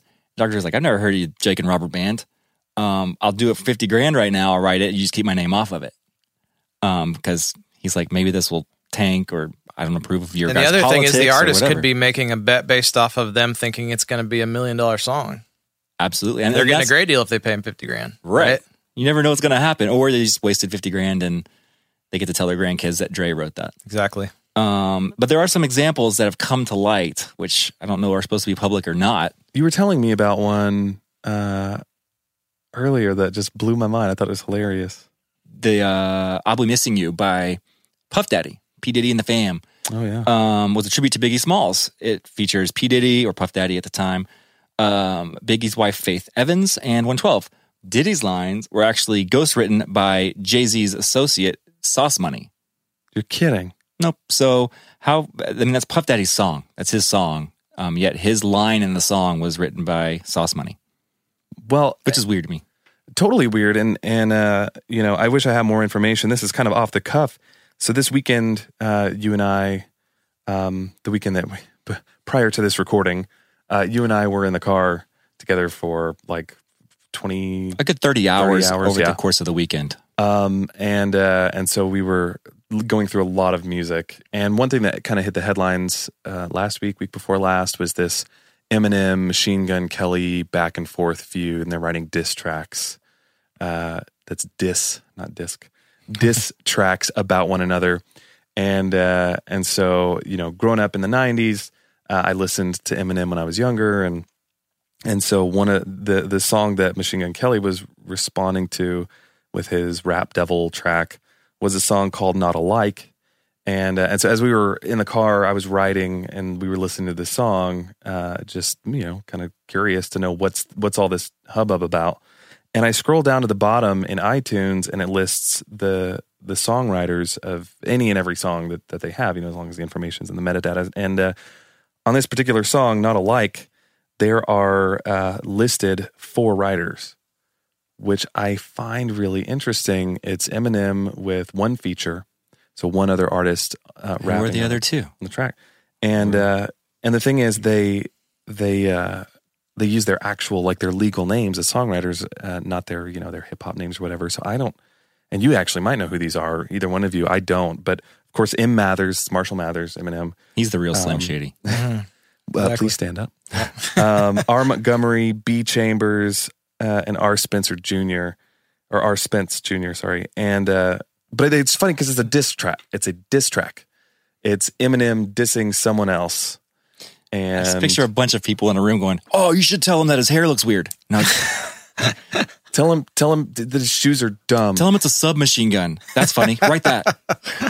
yeah. I mean, a lot of the times in the hip hop world, as I understand it, it's it's maybe two or three of them were the track guys, and So one guy, you know, it's a very communal way of building beats and tracks. So like, you're saying you can get writer's credit for coming up with just like the beat idea? uh, absolutely. Well, it was produced by Dre, and I guess I just kind of assumed that he was the the beat guy, but I really have no idea. But he may have, you know, you, how how it works a lot of the time. He probably has his proteges, and some some dude brought him a beat, and then he put a twist on it or something, and then. You know that's very common, and it might have been that two other guys were sitting in a room working on it, and that that he put his stamp on it, and then there's all of a sudden three people on the beat. Right. so that in the hip hop world, that's a lot probably how it is. Where I don't know that they would have been contributing to Eminem. I wouldn't imagine lyrically. I would hope not, Um, but Maybe one of- ghostwriting happens. I was gonna say maybe one of those writers is is the the other is the featured artist who yeah, exactly, and that, and that's whatever. that makes total sense. Yeah. It's kind of, Um, I mean, so I'd be curious to know is that an even split? I, I look I tried to Google it I couldn't find any information, but did who knows? probably not. He probably In terms of the featured artist or the just the writers in general. the feature did did he get 50% of that song or did he get you know did they say out of all the words in the song And Or- that's where it comes down to the artist. I- whatever whatever we have they no idea. to, yeah Yeah. oh, Um, fun fact about that. Uh, I'll be missing you. Um, Biggie Smalls tribute from Puff Daddy. So because Puff Daddy didn't say please to Sting about getting that using that every step- every breath you take sample yeah. or whatever, it's rumored that Sting makes two grand a day from from the sales of that somehow. Really? I don't know if it's lawsuit money or how that all equals Wow. out. But he earns an estimated two thousand dollars a day from that song since Puff Daddy didn't say please before using that sample. Um, and uh, so not only did Puff Daddy not write his own line in that song, he's losing two grand a day to Sting for si- stealing his thing. So what did that's not even a Puff Daddy song anymore. It's a Sting and the three other people's song. um, so you've never ghostwritten, I'm guessing, based off of that conversation. No, not that I know of. So ghostly, you don't even remember, I yeah, I may or may not have. or is he not telling us? Dun, dun, dun. This ghost never tells his ghost stories. Oh, that's a good one. But uh no, I have not. I've never been approached to do that and I'm not saying I wouldn't. Uh, I guess it's just not common practice and a lot of people have a million dollars to give you. No, not really.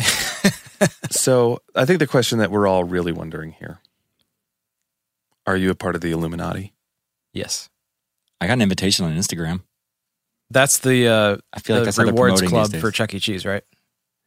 Yeah, you get like 10 minutes of free gameplay Yeah. no once you join the Illuminati. guys, I'm- no I'm talking about like the You get like no the Illuminati like the, okay, the okay. they know the secrets about Jake, he's In that obviously case- not allowed to talk about this. Yeah.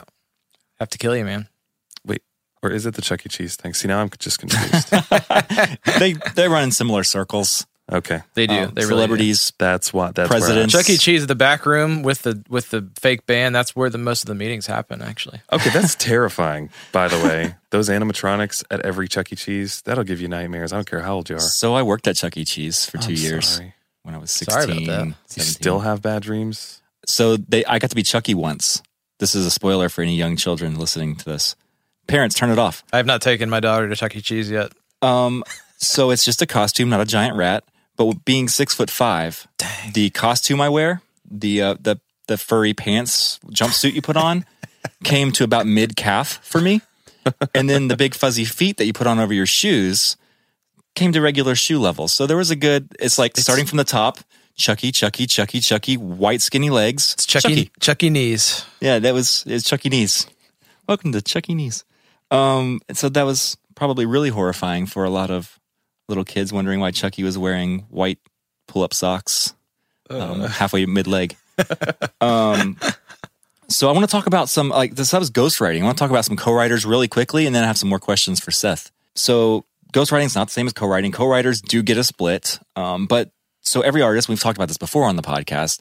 They're not writing their own songs, and it's a big disappointment when your favorite Britney so- Spears song was written by Kesha. You're like, didn't know that was a thing. And how cool would it be to be Kesha and writing a song for Britney Spears? Because obviously there's a lot of influence there, um, similar genres and or same genre, similar line of song. Um, but yeah, like so, Kesha's the the woman behind the words to Britney Spears' single "Till the World Ends." So like, Really? can you imagine writing for one of your idols? Um, so Elton John wrote the music for a lot of his songs, but uh, Bernie Taupin actually was the force behind most of his lyrics. Um, like 1972's Rocket Man or 1970's Your Song or Crocodile Rock from 1973. None of those Elton wrote. Even Elvis, let's go back even further. So Elvis Presley, he could take care of the hip gyrating um, and the smooth vocals, but uh, songwriters like Jerry Leiber and Mike Stoller actually covered the swoon inducing lyrics of tracks like Jailhouse Rock and Hound Dog. Well, I mean, Dr. Dre. Uh, Nothing, you idiot. Dr. Dre's dead. He's locked in my basement. uh, according to Snoop Dogg, uh, he and Dr. Dre quote couldn't come up with nothing as dope as Jay Z Yeah. uh, when it came to writing the 1999 single "Still DRE. Dre." So the song is called Still DRE, and Dr. Dre didn't write it. It's ironic. Jay Z did.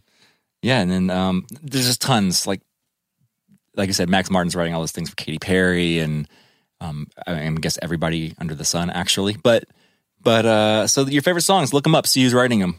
I have some questions though. You have any questions? I do.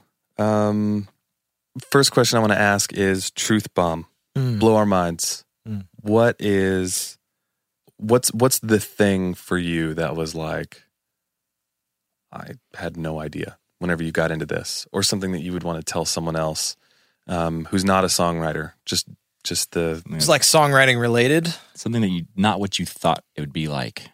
I mean, it could be loosely songwriting related. I think songwriting related. I- I'd say a couple things. First thing, songwriting related, that it really is formulaic. There is a formula to commercial hit songs. So there is no mystery. It's not there's not some sort of magical inspiration that strikes suddenly and you come up with this fresh new idea that no one has ever had before. But I mean, at some point somebody has to move the needle. Yeah. At some point the formula has to change somewhat. The lane wideners, like you're talking about. It's it's ninety percent formula. You've got to start there, and ten percent you. Like that's that's the that's the formula. So it's just a very slow progression. It's a very it's like steering a cruise ship, basically. yeah. So that's been that was over the course of my 10, 12 years doing this full time, probably been the biggest thing. And when you say formula, do you mean specifically like like the arrangement, verse, chorus, verse, chorus, or do you mean like the types of words you use? All of that. Rhyming mm-hmm. scheme. All of that. Like all of formula. learning how to analyze a hit song from genre to genre, you'll notice different patterns and trends, and they change over time.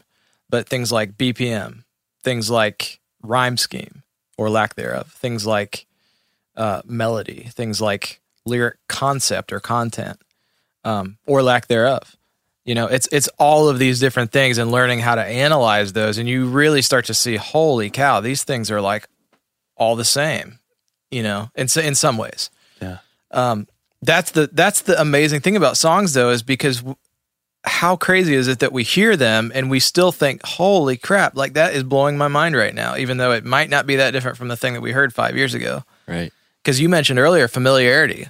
That's a that that's probably thing number two is so man i just came up with this on the spot the two f's the, the, the formula and the familiarity. Like those those things have been mind-blowing to me and it's so important to have familiarity for a song to be a hit so i would even imagine with camptown races mr foster that it was probably familiar to some nursery rhyme at the time or to like a pub drinking song or something um, you take Amazing Grace or any of the old hymns, they're like they're familiar to pub drinking songs. They took the melodies from pub drinking songs, so there's familiarity already there.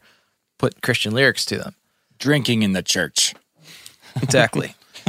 so I think I think those two things really for me. What you're saying is originally it was you got an amazing face. And there's a guy in the corner going, write that down, write that down. Amazing. What rhymes with mm-hmm, grace? This is for Jesus now. Yeah. It, that's but that's the reality. It's and, it, and there's nothing wrong with that. I think a lot of people probably hear that and they're like, "Oh, that's disappointing." Like Yeah. But for people trying to be commercial songwriters, you're kidding yourself if you are if you if you believe the opposite is true. Yeah. It's Oh. just not. So there's there's influence and there's familiarity. Yeah. Um, but then uh, you get too close to that line, um, like straight up ripping them off. Yeah. And that's where the whole Uptown Funk thing came into play. And Yeah. I mean, some of those lawsuits, they're becoming, some of them are kind of crazy, but some of them you listen to, you're like, I totally hear that. And Yeah. then my wife will listen to it and like, eh, I don't really hear it. I'm like, well, you're listening to it a different way than I am as a producer and a not songwriter. yeah, yeah. I'm hearing that percussion loop in the background, and I'm hearing they have a crowd noise, whether it's going hey or going woo. They're like, okay, we need this cowbell track. We need a crowd noise. We need this guitar that's panned hard right over there doing some weird abstract lick. I'm like, and this song has all that same stuff. But Yeah. like, where's that too close line where like, boom, lawsuit, boom, you're just finding influence. You know what I mean? Yeah, and there's a songwriter in the country world, will not name names, but he has about eight lawsuits at this point. So some people are more prone to it than others. I've thankfully never had one. Um, and me and m- most 99% of the people I work with are very conscious of that. Yeah. But at the same time, it's a balance of how many notes exist. Right. You know, I mean, t- what, you know, 12, right? 12. Yeah. In a diatonic scale? 12 notes. 12 chords, right? yeah. like i mean ha- and and really how many combinations can you come up with them you know if i've written 900 songs how many songs have been written it's ju- you just Right. can't stress out over it and you know if i if i i have actually had this happen before and fine to admit it but i've accidentally written the same melody on two songs I was about to ask you that. Have you ever written the same song tri- twice? i have and they were both for two very well-known like i would call a-list artists Have you ever written a song and then realized, oh, that's Uptown Funk? Like that must have just been in your head from like two years ago. Like this is a cool So melody. there's a What's lot of there? subconscious. I've had other people point stuff out. Yeah, that's like, man, you got, you should probably change that. And I'm I'm the first person to want to change it. Right, I, I like, don't we don't want need that. No, Yeah. I, I wrote a song I'll never forget. We were actually just working with uh, uh, Cooper, Yeah. John Cooper, Yeah. and uh, um, and so I had written uh, a music bed, couple of lyrics, sent it over to our singer, and he kind of finished out the track. Who then sent it to John, and John, John adjusted a couple of things that just made it awesome, and we were all stoked yeah, had this super rad track. And uh, about 3 p.m. the day after all this beautiful inspiration happened with this song, uh, I get a phone call from one of the other guys in the band who says, So I want you to listen to this Breaking Benjamin song. And I ripped off the, the song almost note for note and had no idea. It was completely, completely sublim or subconscious. Uh, you know, at the time I was intentionally trying to avoid listening to certain things so that I wouldn't rip them off. But maybe if I had listened to it recently, I would have known immediately that that's what that was from, and that I it wasn't actually an original song track that I'd come up with. yeah. It's a balance of having influences, but also of not being too influenced. you know, quite interesting enough. Uh, the the last Skillet record that came out, I'm fairly certain uh, John recycled the lyrics that he had used for that song, which never saw the light of day. But Mm. um, it- there's a song that almost is perfectly Mm. uh, word for word what what which super cool line. Yeah, and people have their tendencies too. It's like, I mean, as as a musician or guitar player, like I'm I'm gonna probably have my norms that I gravitate to, which is why I think it's important to write on like different instruments and in different settings, and you know, just to break your mind out of it. You know. Now, now I happen to know you are full of a lot of songwriting wisdom. Um, you know, whether it's uh, I, I I I quote you a lot with with artists that I work with, especially um, you know uh, younger or newer artists. Uh, Whether I'm producing or songwriting with them, uh, one of my favorite ones is actually something I saw the first time I visited your studio up by the sink that said "Dare to Suck."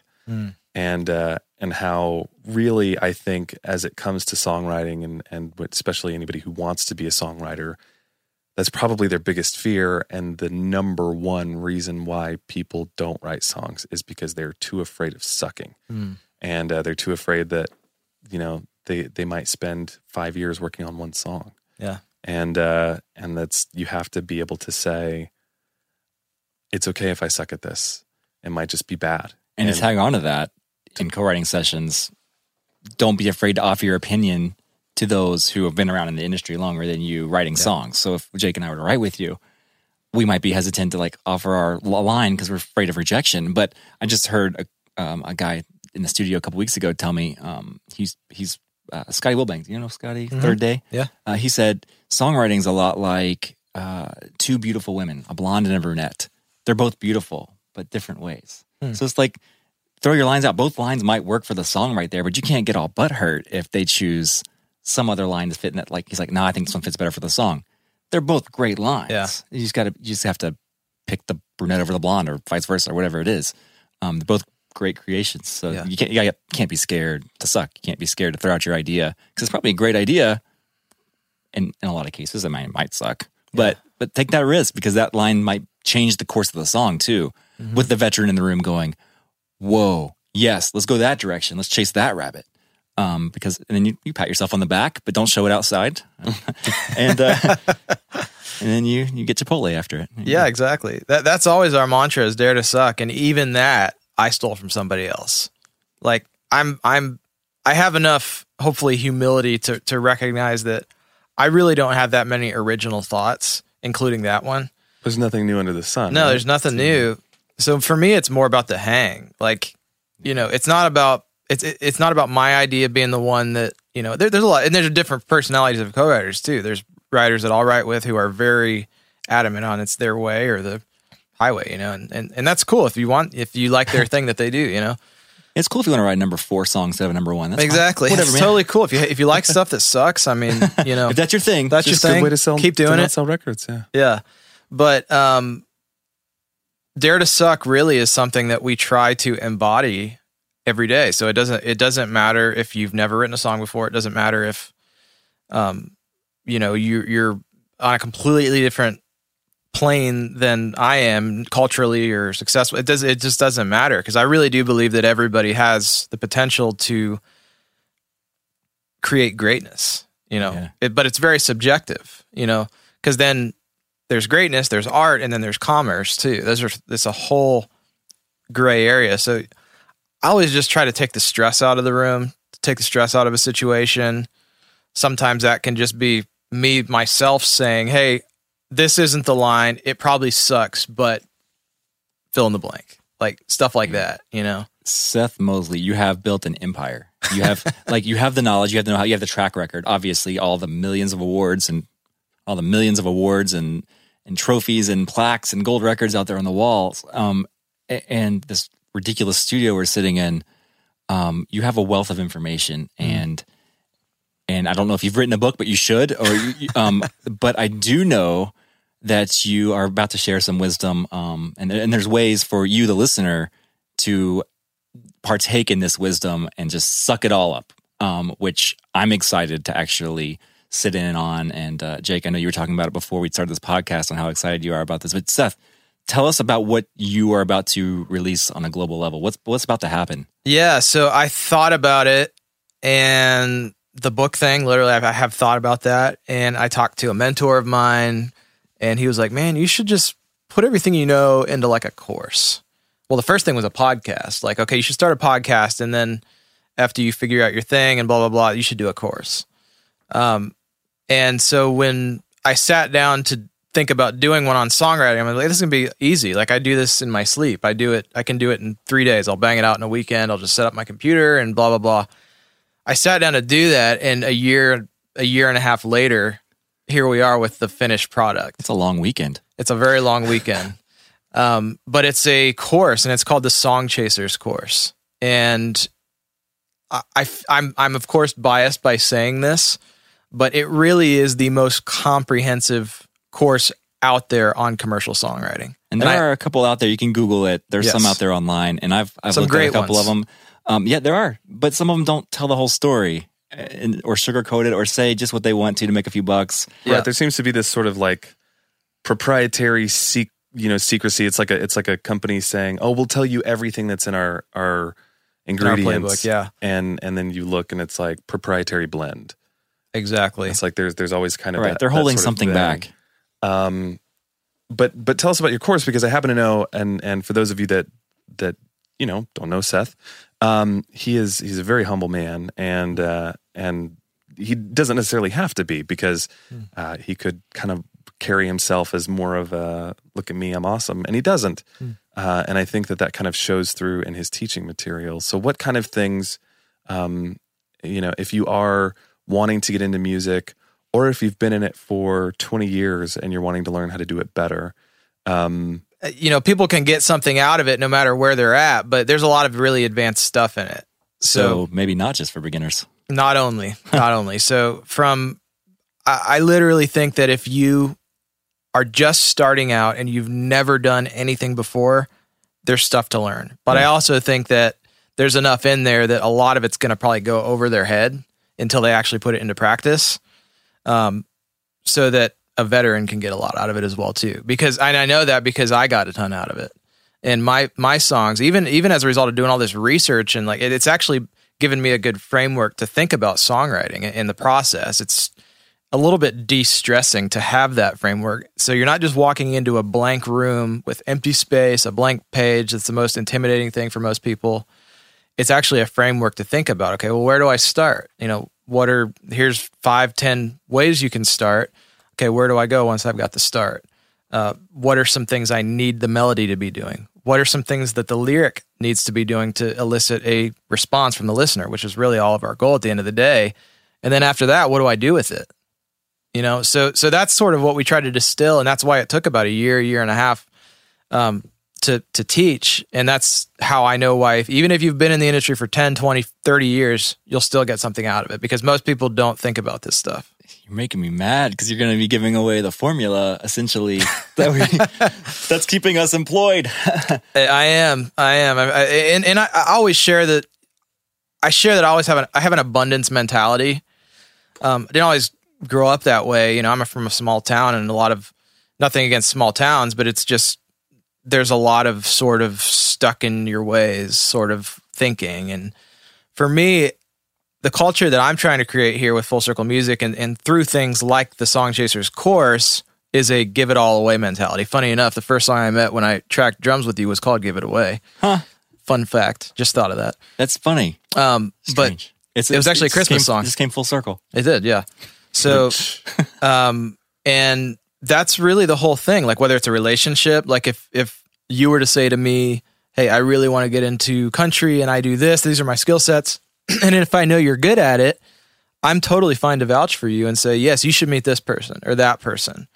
I'm not going to hoard relationships because I know after doing this long enough, if you're good and if you're a great person to work with, there's enough work to go around for everybody. Right. And that's a problem that some towns have, some music circles have. Is like they find their team or their network and they hold those aces up their sleeve. They do, and and it's not the way that I. It's not. It's not the way that I believe doing business. It's really just me as a believer, Right. um, as a as a Christian. I, I think it's a kingdom mentality of like. Ultimately, I know how much I had to do with my first successes, and there's nothing that I could have ever done to have planned me my first label project being the band that I got as my first CD when I was a kid. Man. Like you can't. How do you plan that stuff? You don't. You don't. It's plan that interesting, isn't it? So, you much like Malcolm Gladwell Outliers, I don't know how familiar you guys are with that or listeners, but there's just so little that you have to do with like the fact that we were born in America. First of all, did I pick that? No. Right. The fact that I was born into a family that could afford to uh, pay electricity so that I could plug my piano in there, like I, I had nothing to do with that.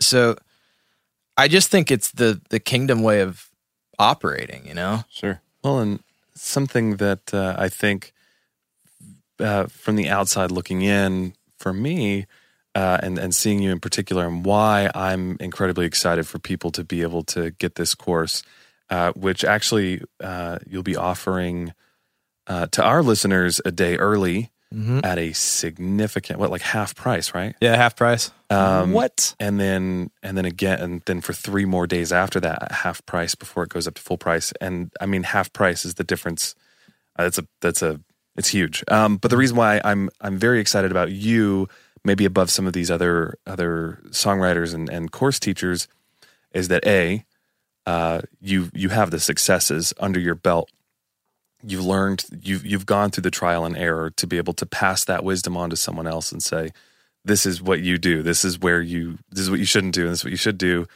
not because you know better but because you did it you did this and then you did this and I'm Um, doing it. That's that's I'm like when we sat down to film this thing, and if the research I did doesn't line up with what I did the same morning, then I wouldn't teach it. right well and you're still doing it it's not Yeah. like you did it 40 years ago and then you've been retired for a while and you decided oh i should put out a course to Most of the material out there 10 years is is even from the top songwriting teacher out there, who I won't name names, eh, but is a fantastic songwriting teacher, and I've learned so much from his teaching.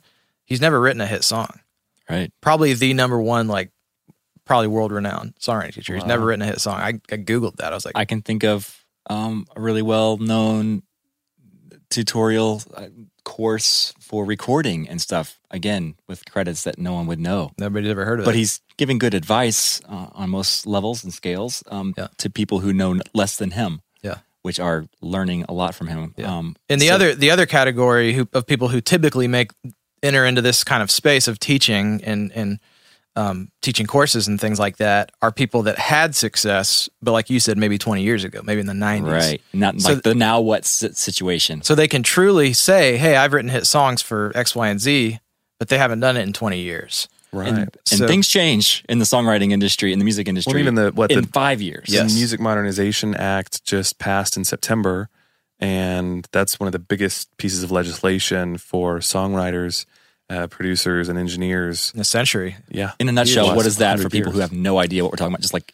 two second version. Well, Music Modernization Act, the nutshell is that it updates legislation to match where we're at in the current music industry, yeah. So to um, compensate for things like Spotify, like streaming, iTunes, things that did not exist. in the 70s when the law originally came through or something 76 is that was something the standards were from like that point The- well, they were from you know post. I, I feel like like World War II era or something. Jeez. Like, I mean, it's it's.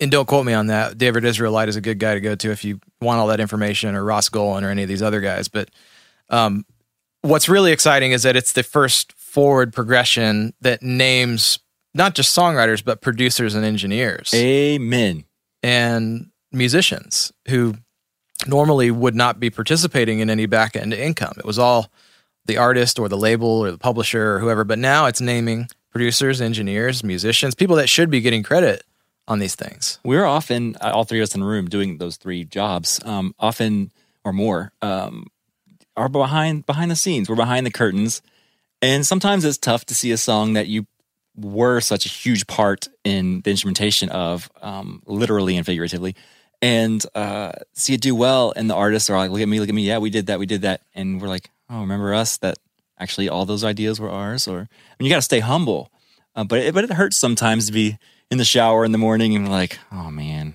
why do I do this um Yeah. crying, but crying and pet weeping and your wife's just petting your head Yeah, if you're okay, braiding babe. your arm hair and crying and like or armpit hair, you know, I mean, it, it's a hard business.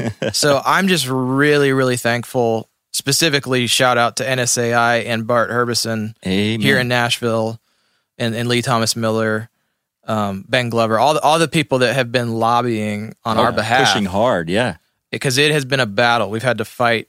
Sirius XM has has been, you know, a, a- a big uh, hill to climb. SESAC at one point, their parent company Blackstone tried to block it. and that's a hard pill to swallow when the company that's representing you um I like we're all on are, you're on SESAC I'm SESAC, and we went in and had yeah, we met with them, and they had a very long list of writers that were going to leave. Their big, Including their biggest moneymakers. writer, yeah. yeah.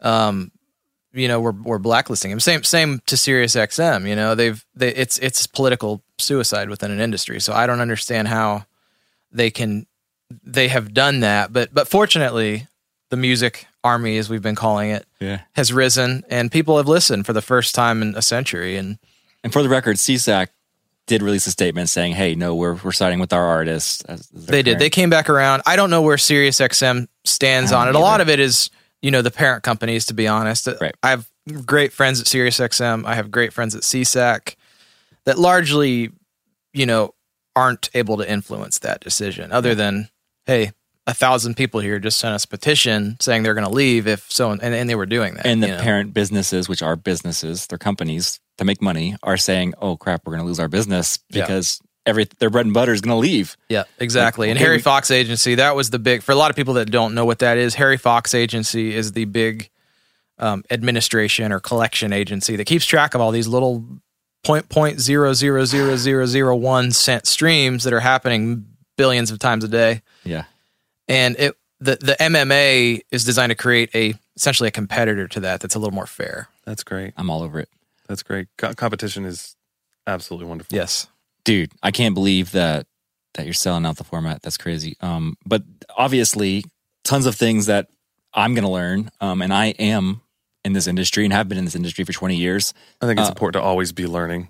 Um, always be If- if- bettering yourself. Yeah. If you're in the room as the smartest person in the room, you're in the wrong room. Is that what they Right. say? Yeah, That's why we brought Seth in here so he can learn from us.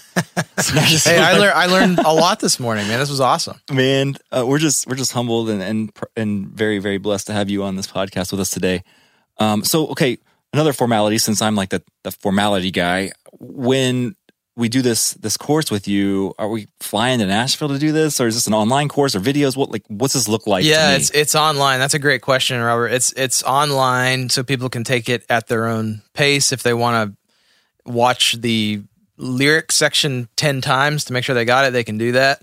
So once people have it, they have just unlimited lifetime access to it in a members only portal, basically. that's awesome cool. So it's not like you watch it once and now and you have to pay for again if you want to see it again. No, it's un- unlimited lifetime access. and is this a combination of video and reading material? Is it video only, reading only? Yes, primarily video, but we also include some uh, some downloadable assets as well, like Logic templates or Pro Tools templates and That's GarageBand genius. things. Because a lot of it, you know, a lot of people out there listening, like maybe don't consider themselves songwriters, but what defines a songwriter, right? A lot of it's music. right yeah So if you can create a piece of music, you're a songwriter. Well, and your your templates, your ability to create templates, uh, is part of the reason. I mean, that's part of your fame. Yeah. That's part of why you now have all of these awards and you have a nice, beautiful home and studio and all of this. As simple as it sounds, it's figuring out a lot of those things that allowed you to to move past people that were kind of at your level and and kind of continue to grow and grow and grow and work with bigger and bigger artists. And that is the type of thing that you're going to be um, letting people in on in this course. That's Yeah. crazy Yeah, it's it's there. There, so so you get some starting points. There there is some text that accompanies. There's a lot of um, links and exercises for people to practice because we didn't want it to just be a long lecture style sitting and it goes in one ear and out the other. It's actually uh, has a lot of exercises for people to put into practice so they can secure the information and and actually learn how it applies. I imagine this is going to be something revolutionary, like just for everybody out there, um, myself included, just to open our eyes to what's really going on behind closed doors at Full Circle with Seth Mosley. Like, holy crap! Um, so we actually found out today that that you're doing something even more special for us. That you're you're going to give us um, a URL to send our listeners to to get it for more than half off, um, which is ridiculous already, and uh, open to turned up listeners a complete day before everybody, else, everybody in the world. Yeah. That's huge honor for us. Um, what what do you want to make that? Let's let's make a URL right now. Uh, so uh, so we're here with Seth. So why not just uh, turneduppodcast.com slash Seth? Done. Turneduppodcast.com forward slash Seth. Um, And that'll just we'll just redirect it straight over to your website, which will be closed to the public except for our turned up listeners. that will be the only link uh, for the first day uh, that it's out. So, so the day this podcast is coming out, October eighth, two thousand eighteen. in the year of our Lord. It's a Monday.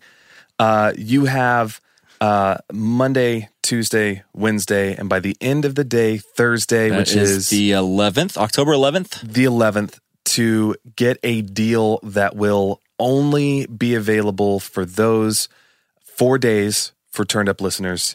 Uh, a deal th- that will never come up again. Uh, the best price on this course that Ever. you will get. And we're talking over half off. Um, so if you missed it, that's okay. If you're listening to this on Friday, uh, and yesterday was Thursday, the 11th, Why'd you waste so long to listen to our podcast? Uh, yeah, That'll teach you a lesson. seriously. That's a good So- question. so you missed out, and from now on, if you no, um, but uh, that's okay. Still go to turned up podcast slash forward slash uh, sorry, turneduppodcast.com forward slash Seth, See what we got in store for you. and uh, and we're still uh, you know. Uh, Full Circle Music, Seth Mosley, he has been gracious enough to give Turned Up listeners an exclusive offer uh, through that link. Uh, so check it out. And this course, I'm serious. I have taken courses. I've looked into taking courses for different things, whether it's songwriting, production, whatever it is.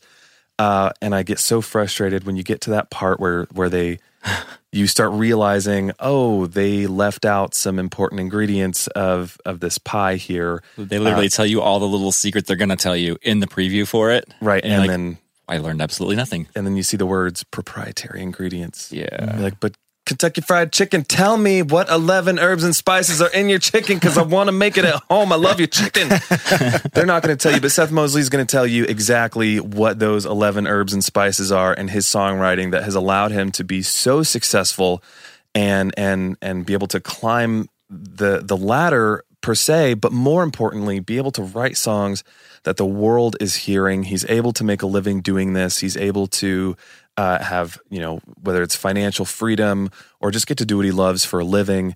I know so many of you personally, as well as some that I have not met, but I know that there are so many people out there that want to know how to do this. It's their dream, and they just don't quite know how to break into it.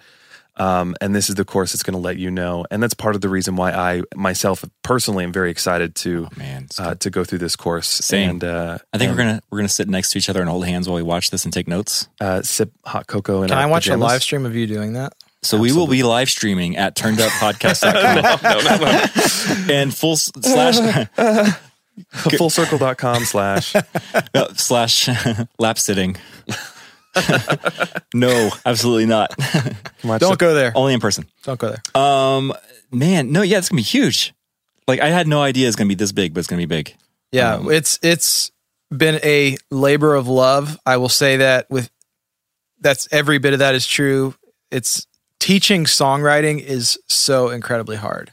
And that's why I give hats off and props to everybody else who even though they may not have hits and credits, the fact that they're able to teach these right brain concepts so clearly, more power to them Yeah, man. but we've done all the work, we've done all the research, we've combed back through our hundreds and hundreds of songs and tons of other hit songs that are, are on the radio, and we teach people how to analyze what's the recipe that goes into them. Man, the herbs and spices. Dude, well, Seth, thank you a million times over. Um, first of all, for, for the hookup on that deal, and uh, for second of all, more importantly, for being here today and letting us pick your brain for a minute. Well, I appreciate you guys having me. I, I love your show. Seriously, dude. not just saying that. Whatever. It's, it's one of my favorite podcasts that I listen to, Ah, dude. and I encourage your listeners to go back through the archives and listen to all of them. They're all really good. Well, thank you so much. Yeah, man, Um, thanks. That that's a huge honor. Uh, you actually have a podcast yourself called "Made It in Music," and it is it's by far one of my favorite podcasts.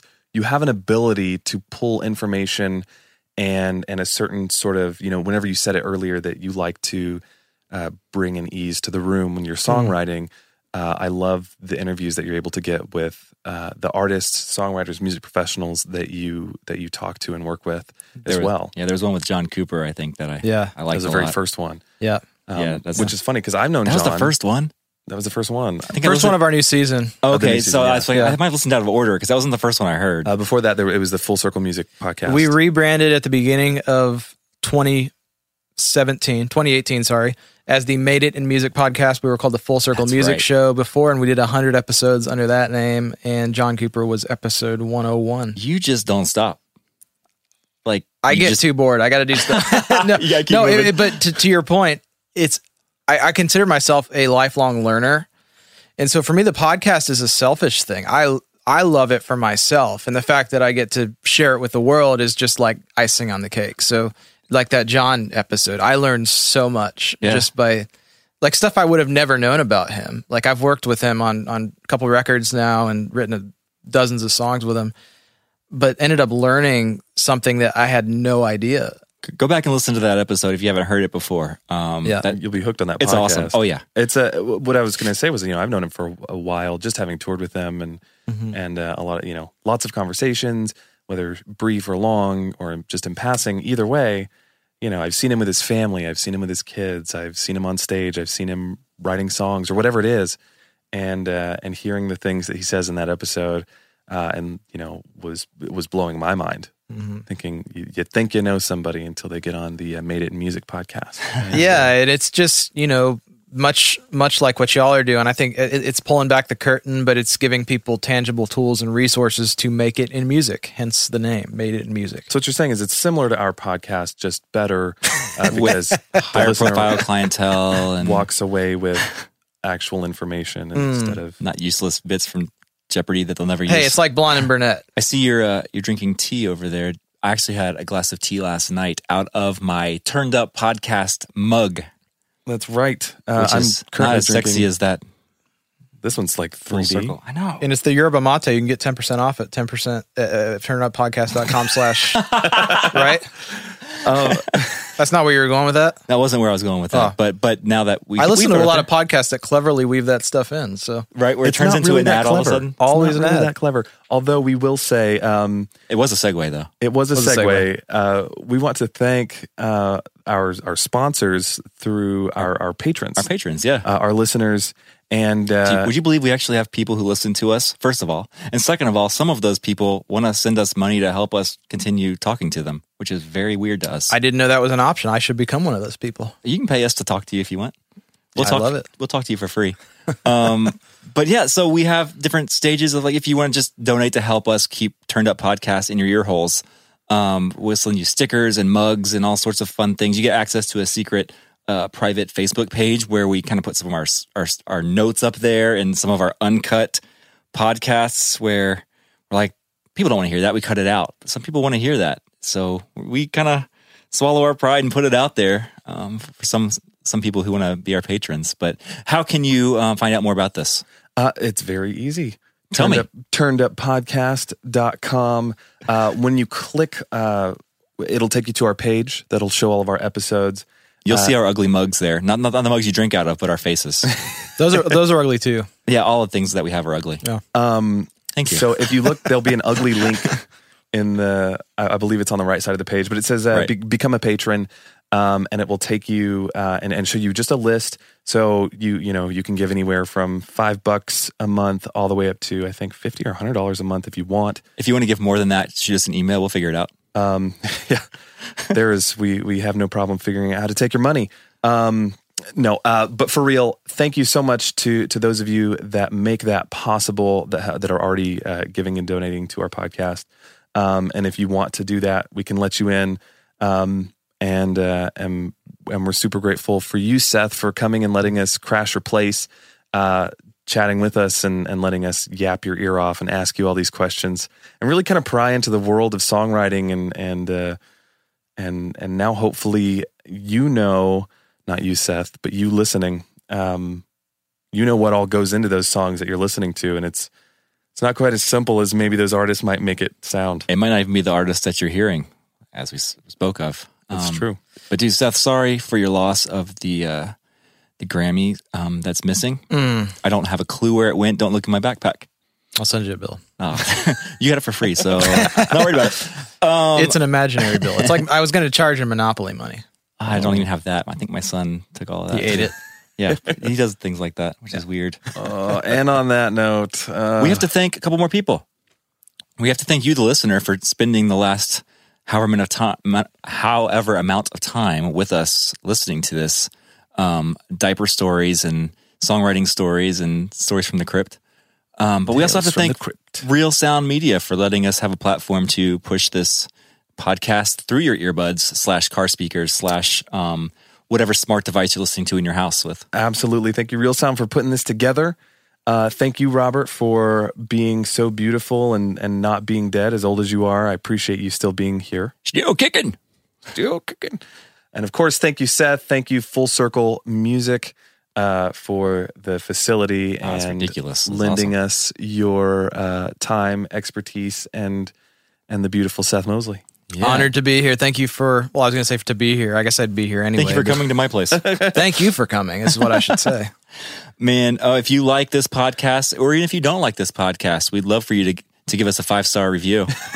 Give us an earful, as long Let as it has hear it. five stars. Tell us your favorite joke um, or your least favorite song that's ever been written uh, by Seth Mosley, and uh, we'll I make would sure love that to he hear gets that. that. message. Um, and you can do that at turneduppodcast.com. You can do it at um, on, on Apple Music or Spotify or wherever you want to rate us. Uh, we Yes. appreciate that. Uh, I, yeah, iTunes podcasts, um, Stitcher, Spotify, and then of, Castbox, all the things. and then of course uh, Facebook.com slash Turned Up Podcast. Same with uh, Twitter. It's at Turned Up Podcast. And Or Instagram? Always, yeah, and Instagram. Um, always on the interwebs at www. dot turneduppodcast.com. Don't forget about that. Uh, just just add a forward slash Seth at the end of that and uh, get in while the while the getting's good because it's only course. literally today through Thursday, October eighth through October eleventh, and uh, um, then things change around a little bit, but. But uh, I highly recommend it. This guy knows his stuff and is legit the real deal. Well, thank you guys. Appreciate it. I think that's all from uh, from Nashville, Tennessee. This is Turned Up Podcast signing out. Peace. As we mentioned, huge thank you and shout out to our patrons who made this episode possible Michael J83, Davin C. Casey, Laura Ann, Elise 7, Samantha Seeger, Natalie B., J. Walter 1, and Josiah 820. You guys rock. We love you. We'll be back next week.